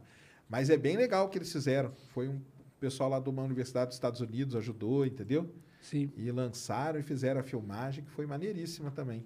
Que aí tem um tchan a mais, né? né? Que é o Tem uma- eclipse. a sombra do eclipse cria então, uma. e lançar um balão lá no eclipse da Lua. Deve Pô. ser legal também, hein? Será? Mas aí, mas aí tem a questão, lançar balão de noite é complicado. complicado, né? Porque apesar dessas câmeras aqui, ó, que, eu- que eu mostrei Então, pra porque vocês, essas câmeras, elas têm a capacidade, né? essas câmeras são boas pra filmar de dia. Ela não tem sensibilidade pra pegar Não, de noite. aí... Ah, porque- mas a GoPro tem, né? As- Tem olha o, uma tane- o tamanho do que tem, sensor. né? O sensor é minúsculo, entendeu?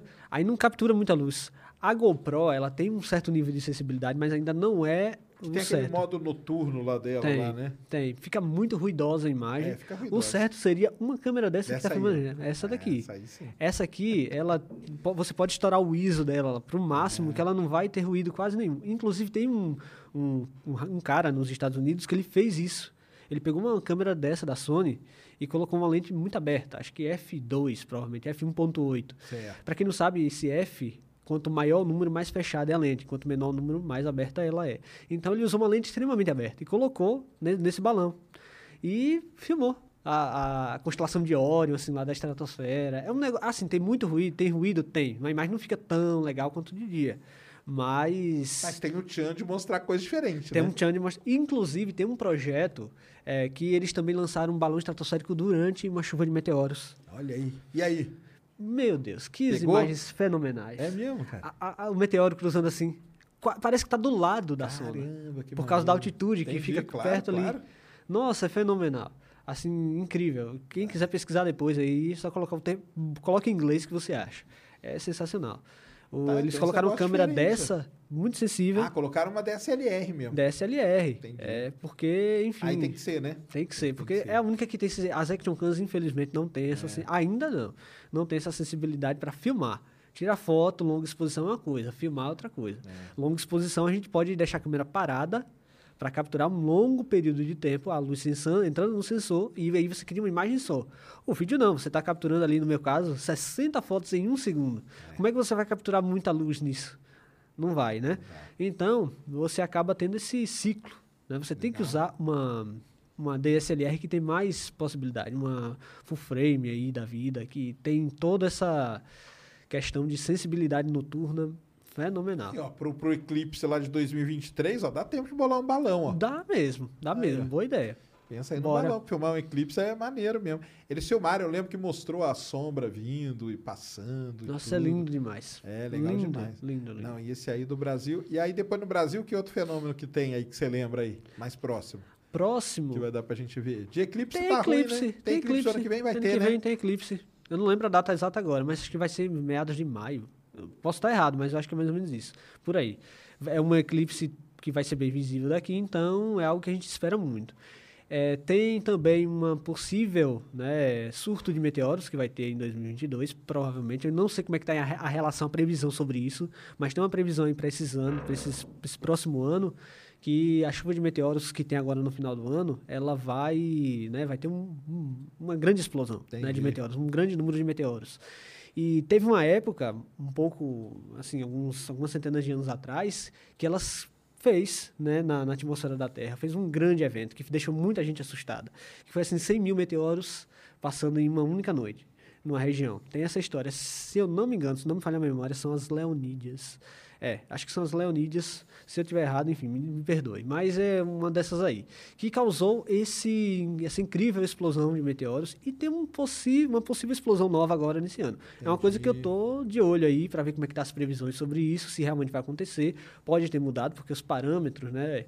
orbitais ali do, do cometa que causa a chuva de meteoros acaba sendo atualizado Ah, e às sim, vezes claro, né, é. muda. Mas, no geral, eu estou esperando muito isso. Tem uma- um evento também, mas esse aí está distante. Eu quero estar vivo, primeiramente, quero estar. o projeto tá, tá de pé ainda, 100%, a todo vapor. Que é 2029.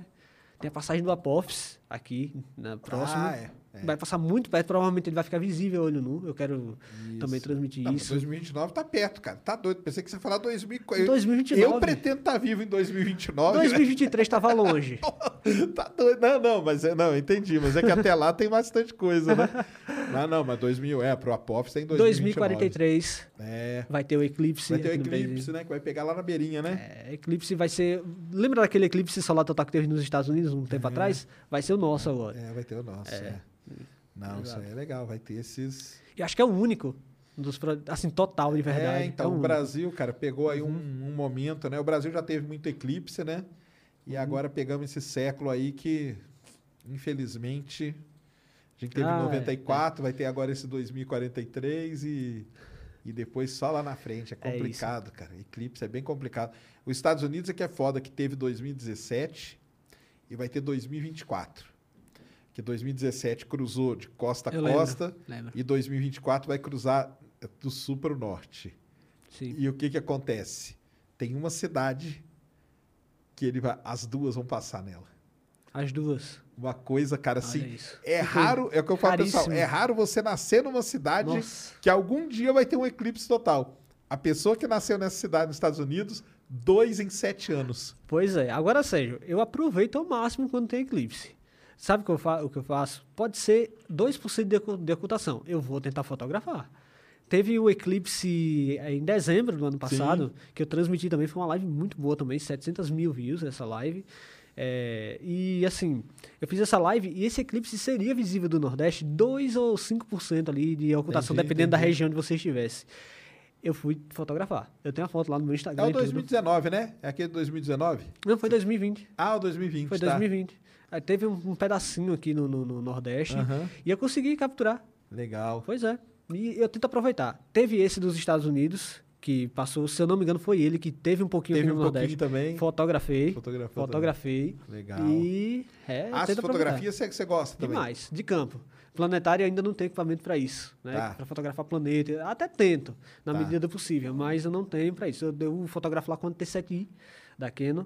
Tem algumas lentes lá, 24mm, 8mm, 100mm. Tem a do kit, a 18 55mm. Legal. Para quem não sabe, quanto mais milímetros, mais distância focal tem e mais zoom dá, digamos Isso, assim. Né? é.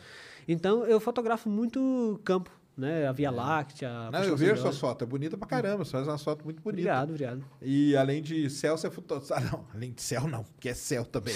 além de ar, você fotografa as nuvens, né? As chuvas, né? Adoro, adoro Os também. raios, né? Adoro. O pessoal me chama de doido por estar se arriscando ali. É, mas tá longe, não tá? Exato. É, É, tá o que eu longe, falo. é. Quando eu, eu, eu também não sou maluco de ficar no meio de uma tempestade tentando fotografar e com o risco de um raio cair na minha cabeça. Até porque onde eu, lá onde eu moro pode. É um Sim. campo muito aberto, então a possibilidade de cair raio é relativamente maior. Entendi. Mas sempre que possível, que tem uma tempestade visível no horizonte, eu paro o que eu tô fazendo, pode ser a coisa mais importante assim do mundo, para ir lá tentar fotografar. E eu consegui, a minha melhor foto de raio, eu consegui, tem poucos dias. Tem eu uma vi semana. Uhum. você falando, eu vi você falando. Eu vi. Foi a minha melhor foto aquela ali, até agora. Eu espero que essa, te- essa temporada de tempestade tragam em mais chuvas para eu conseguir uma melhor ainda. Legal. Mas eu consegui o raio assim ramificado, centralizado. Isso. Nossa, maravilhoso. legal demais aquela Maravilhoso, foto. maravilhoso. Ah. Mas como eu, eu costumo falar que é, até sou um pouco fajuto nesse tipo de, de fotografia, né? Sou um amante fajuto das tempestades. Por quê? Porque eu moro num lugar menos provável do Brasil para Ah, ter... então, mas aí que eu acho que faz a diferença.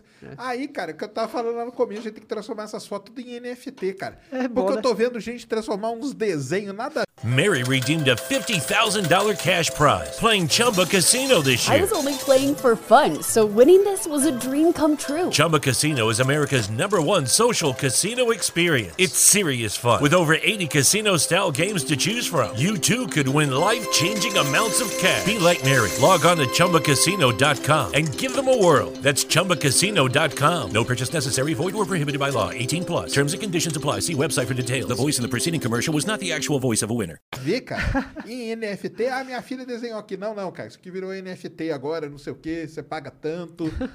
Que, Verdade. cara, Vender, né? astrônomo, cara, astrofotógrafo, cara, é o que mais tem coisa pra transformar em NFT, É cara. verdade. Eu tenho muita foto. No meu Instagram ele não tem todas, porque nem todas eu posto. Mas eu tenho bastante foto, tem nebulosa. E olha assim, eu faço milagre com o que eu tenho lá, viu? Eu tenho a, a 100mm, né? Que é a lente de Uhum. maior distância focal que eu tenho, já fotografei a nebulosa de Orion de uma forma que, assim, eu me Aí tem impressionei. acompanhamento? Sem acompanhamento. Sem, né? Exposições de 3,2 segundos para não borrar a imagem. Porque, para quem não sabe, quanto mais um você dá, mais o, o movimento de rotação é é perceptível. Então, borra a imagem se você colocar um longo período de exposição. Então, eu tento ali é, fazer um equilíbrio, tiro ali umas 50, 100 fotos, empilho, né? Entendi. Faz um e É, um é numa só. seu céu também é foda, né, cara? Aí O céu também o ajuda. céu ajuda pra caramba, Ajuda né? demais. É, aqui, se você mirar e colocar 5 segundos, você vai ver o clarão branco refletindo no, refletindo no domo, No domo, é. refletindo nas nuvens. Inclusive, o balão estourou. Por quê? Bateu no domo, né? Bateu O no pessoal domo. falar, já foi comentar isso pra você? Todo dia. Toda semana, na real, aparece um comentário desse nível lá. E ah lá, bateu no domo, bateu no domo. Estourou porque bateu no domo, reclamando das câmeras. É um- Reclama- Reclamando? reclamando. Ah, foi, ficou bom, mas poderia ter sido melhor se você tivesse colocado outra câmera. Ah, até gostei do vídeo, mas essa câmera aí estragou. Foi Mas por quê? comentário desse nível. Pois é. Ai, nossa, o pessoal também, eu vou te contar, né, cara? Agora estão sabendo da história, que não é fácil, né, Não cara? é fácil, é, É, é anos, né? É anos planejando. Pois é. E não só anos planejando, a execução depois também é foda, né? Sim. E assim. É, E tudo que tem que dar certo na hora ali, né? E, cara, é muito. Sim. O pessoal é muito doido, cara. O pessoal Isso. gosta de reclamar. Se você parar pra pensar, eu tava também mexendo com a confiança de quem me seguia. Porque o pessoal depositou de- literalmente dinheiro nisso. Entendeu? Sim. Então a pressão era muito maior. Se não desse certo, a galera podia até achar que eu tinha pegado o dinheiro pra outra coisa, como o pessoal lá É, fez. exatamente. Entendeu? Então, é, eu pensei muito nisso aí e foi uma das coisas que mais temi, eu acho. Uhum. Foi não não cumprir com o objetivo e acabar quebrando a confiança da Sim, galera. entendi. Aí ninguém mais doaria pra nada, né? Não É, ajudaria. Não, mas aí agora tem aí uma mega de uma, de uma propaganda pra É, não dar pois é, bala. pois é. Legal demais, Pois cara. é. Muito maneiro. Tem pergunta aí, Mulambos? Manda aí, põe na tela. Quem que é? Ro- Ah, é o Rogério aqui, ué. salve, salve aí, ó. Hoje é, é astronomia na veia, Rogério. Que satisfação ver a dupla de amigos de quem sou fã tempo. Agora respondam de quem é o direito sobre as imagens da Lua. O Facebook está derrubando todas as lives por violação de direitos. Cara, tocou num ponto bem interessante aí, Rogério? É, porque o. Eu sei o que, que é, cara. O Marcos Zuckerberg foi lá e é NFT, cara. Entendeu? O que, tá Sérgio, acontecendo? A minha página, todo dia, literalmente todo dia. Hoje, antes de eu sair pra cá, eu Ah. acordei com a notificação de que eu recebi uma reivindicação de direitos autorais numa live minha, com o meu telescópio, falando com a galera. E uma empresa lá, né, colocou uma reivindicação de que o vídeo era dela. Mas como? o algoritmo do Facebook, o sistema de monetização do Facebook, parece que está permitindo isso. Você tem acesso a uma coisa chamada Rights Manager, é uma coisa assim. entendeu? Caramba. E isso você pode colocar anúncios no vídeo dos outros. Digamos Entendi. assim, se, Tipo, aleatoriamente. se você se identificar que o vídeo né, foi copiado, foi né, replicado. Seria justo nesse caso. Mas a live é minha. Eles estão colocando anúncios na minha transmissão e às vezes até derruba, bloqueia a, a exibição em vários países, alegando isso. Eu contesto, aí demora meses para. Caramba, isso é no Facebook, né? No Eu Facebook. não uso Facebook mais, cara. O Facebook tá lá largado. É que você usa bastante, né? Eu tenho que Você usar o tem a comunidade Tem grande comunidade lá, né? gigantesca lá. Que coisa. Então, tão- ah, mas é por causa disso, porque você é grande lá, os caras vão em cima, entendeu? Mas aí o que, que acontece? Eles cobram, eles pagam, porque no YouTube o que tem é a máfia do strike, né? Tem a máfia, a máfia do strike no, no, no YouTube, mas a parte boa é que o Facebook não necessariamente derruba a página por causa disso. Ele vai Certo. passar a exibir anúncios no vídeo e bloqueia, e se você exagerar demais, vai dar um bloco no seu perfil. De 3 dias, 30 dias Sei, e tudo mais. É. Ah. chato demais. É, aí o que, eu, o que eu tenho para fazer é contestar.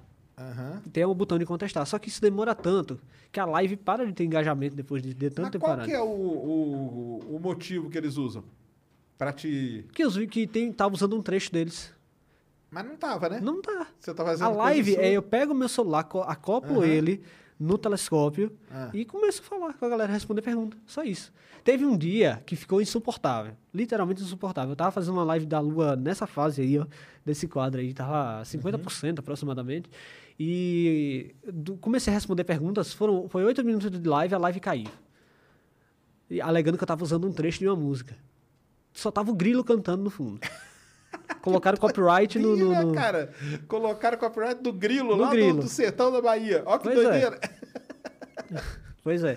Aí eu Grilo iniciei... famoso. Iniciei a transmissão de novo.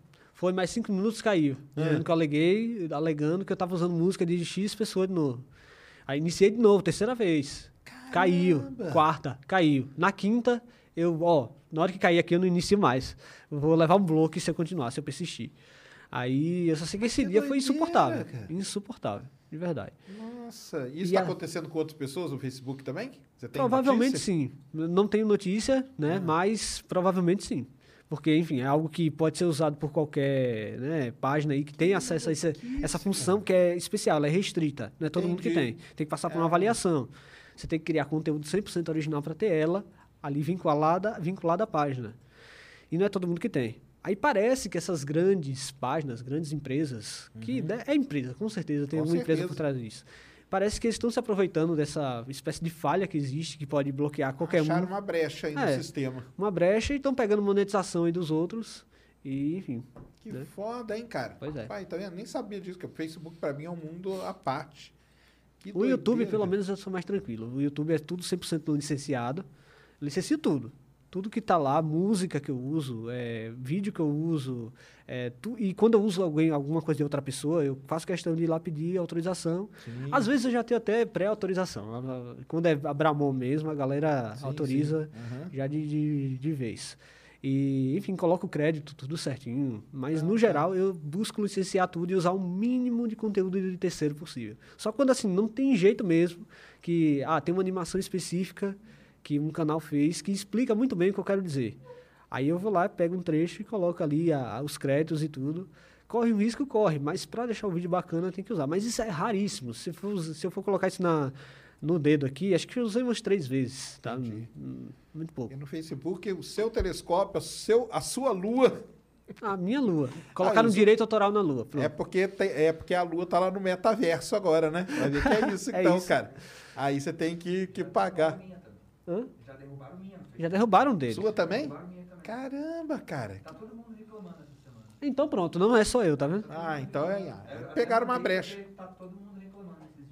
Então pegaram uma brecha, cara. Acharam uma Sim. brecha no Facebook e agora os caras vão aproveitar, cara.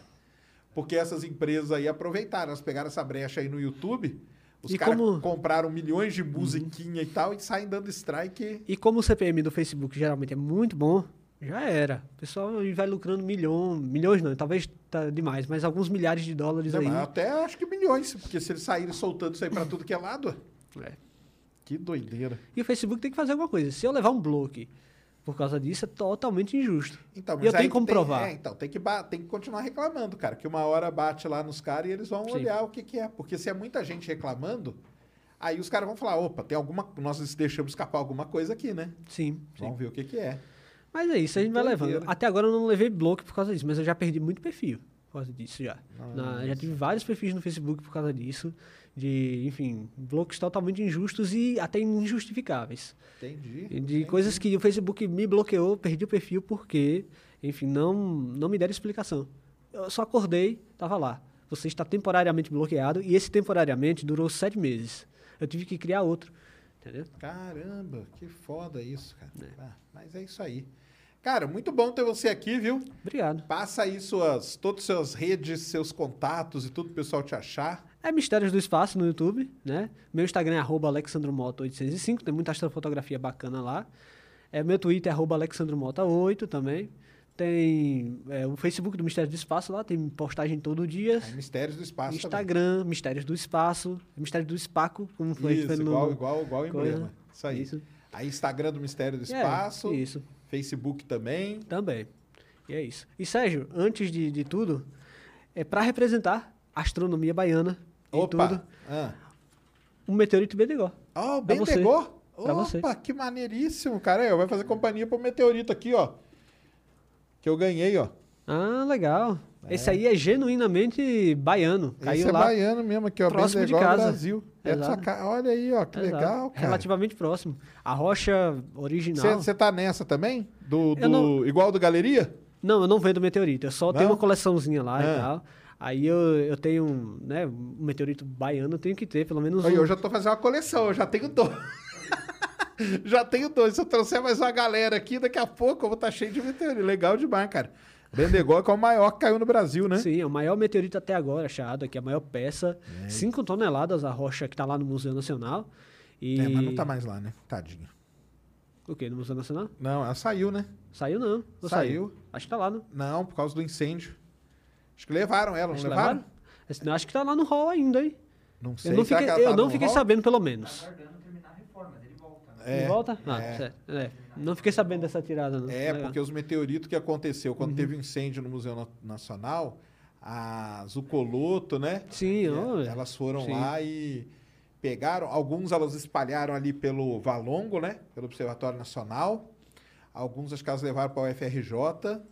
E o Bendegó, o Bendegó ele resistiu. O Bendegó é fogo, né, cara? É, Porque ele é- resistiu à entrada na atmosfera. E o pior de tudo, cara, ele resistiu a um incêndio no museu onde ele estava. A Isso aí história- acho que é pior. A história do Benegó é fenomenal. Porque é. um dos meteoritos mais sofridos que existe. É, até assim, tirar ele, Porque tudo, assim, né? ele caiu na, na- ele caiu na Caatinga Baiana, né, num lugar de difícil acesso.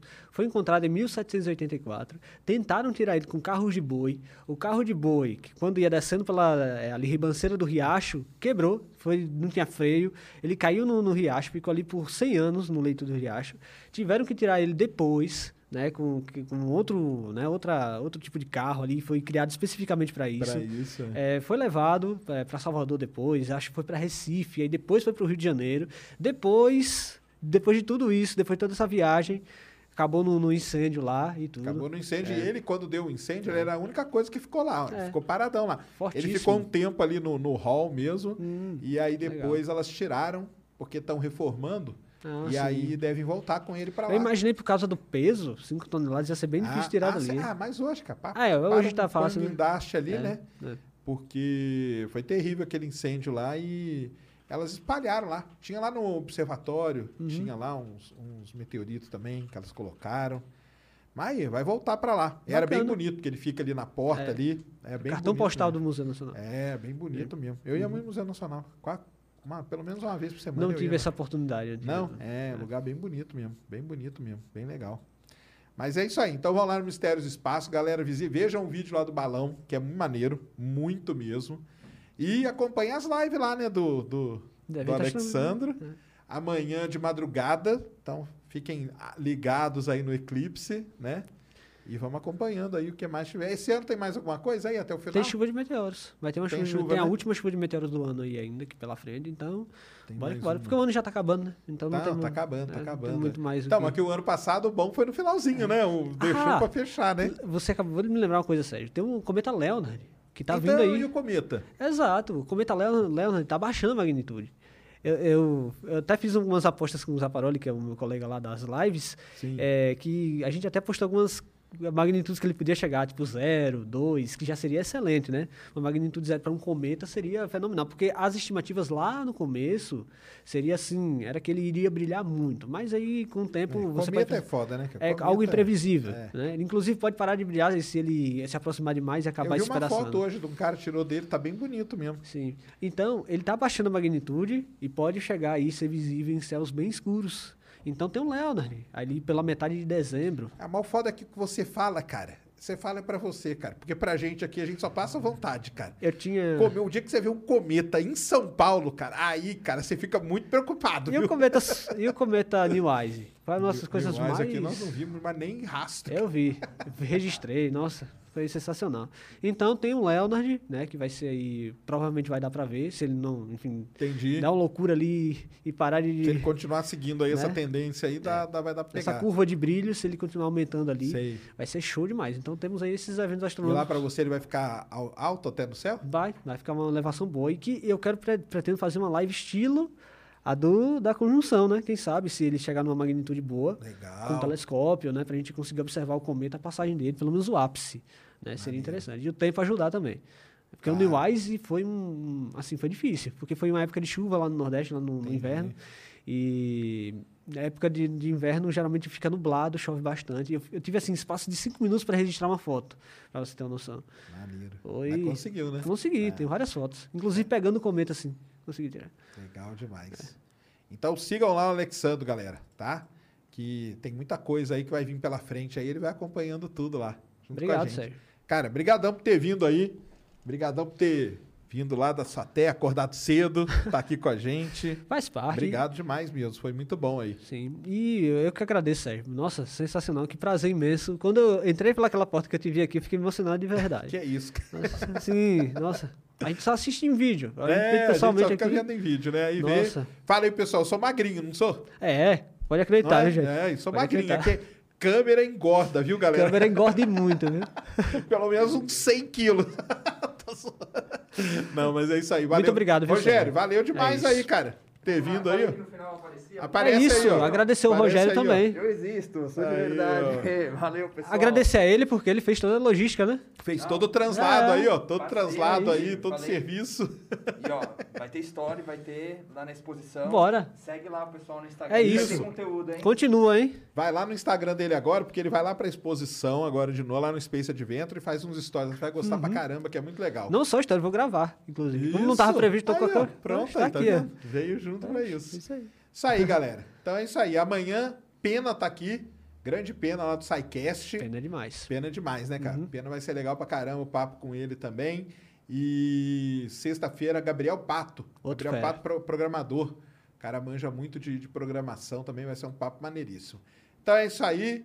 Tamo junto aí. Valeu demais. Valeu, Alexandre. Obrigado, Valeu, Sérgio, Rogério. vez. Brigadão. Um grande abraço e fomos.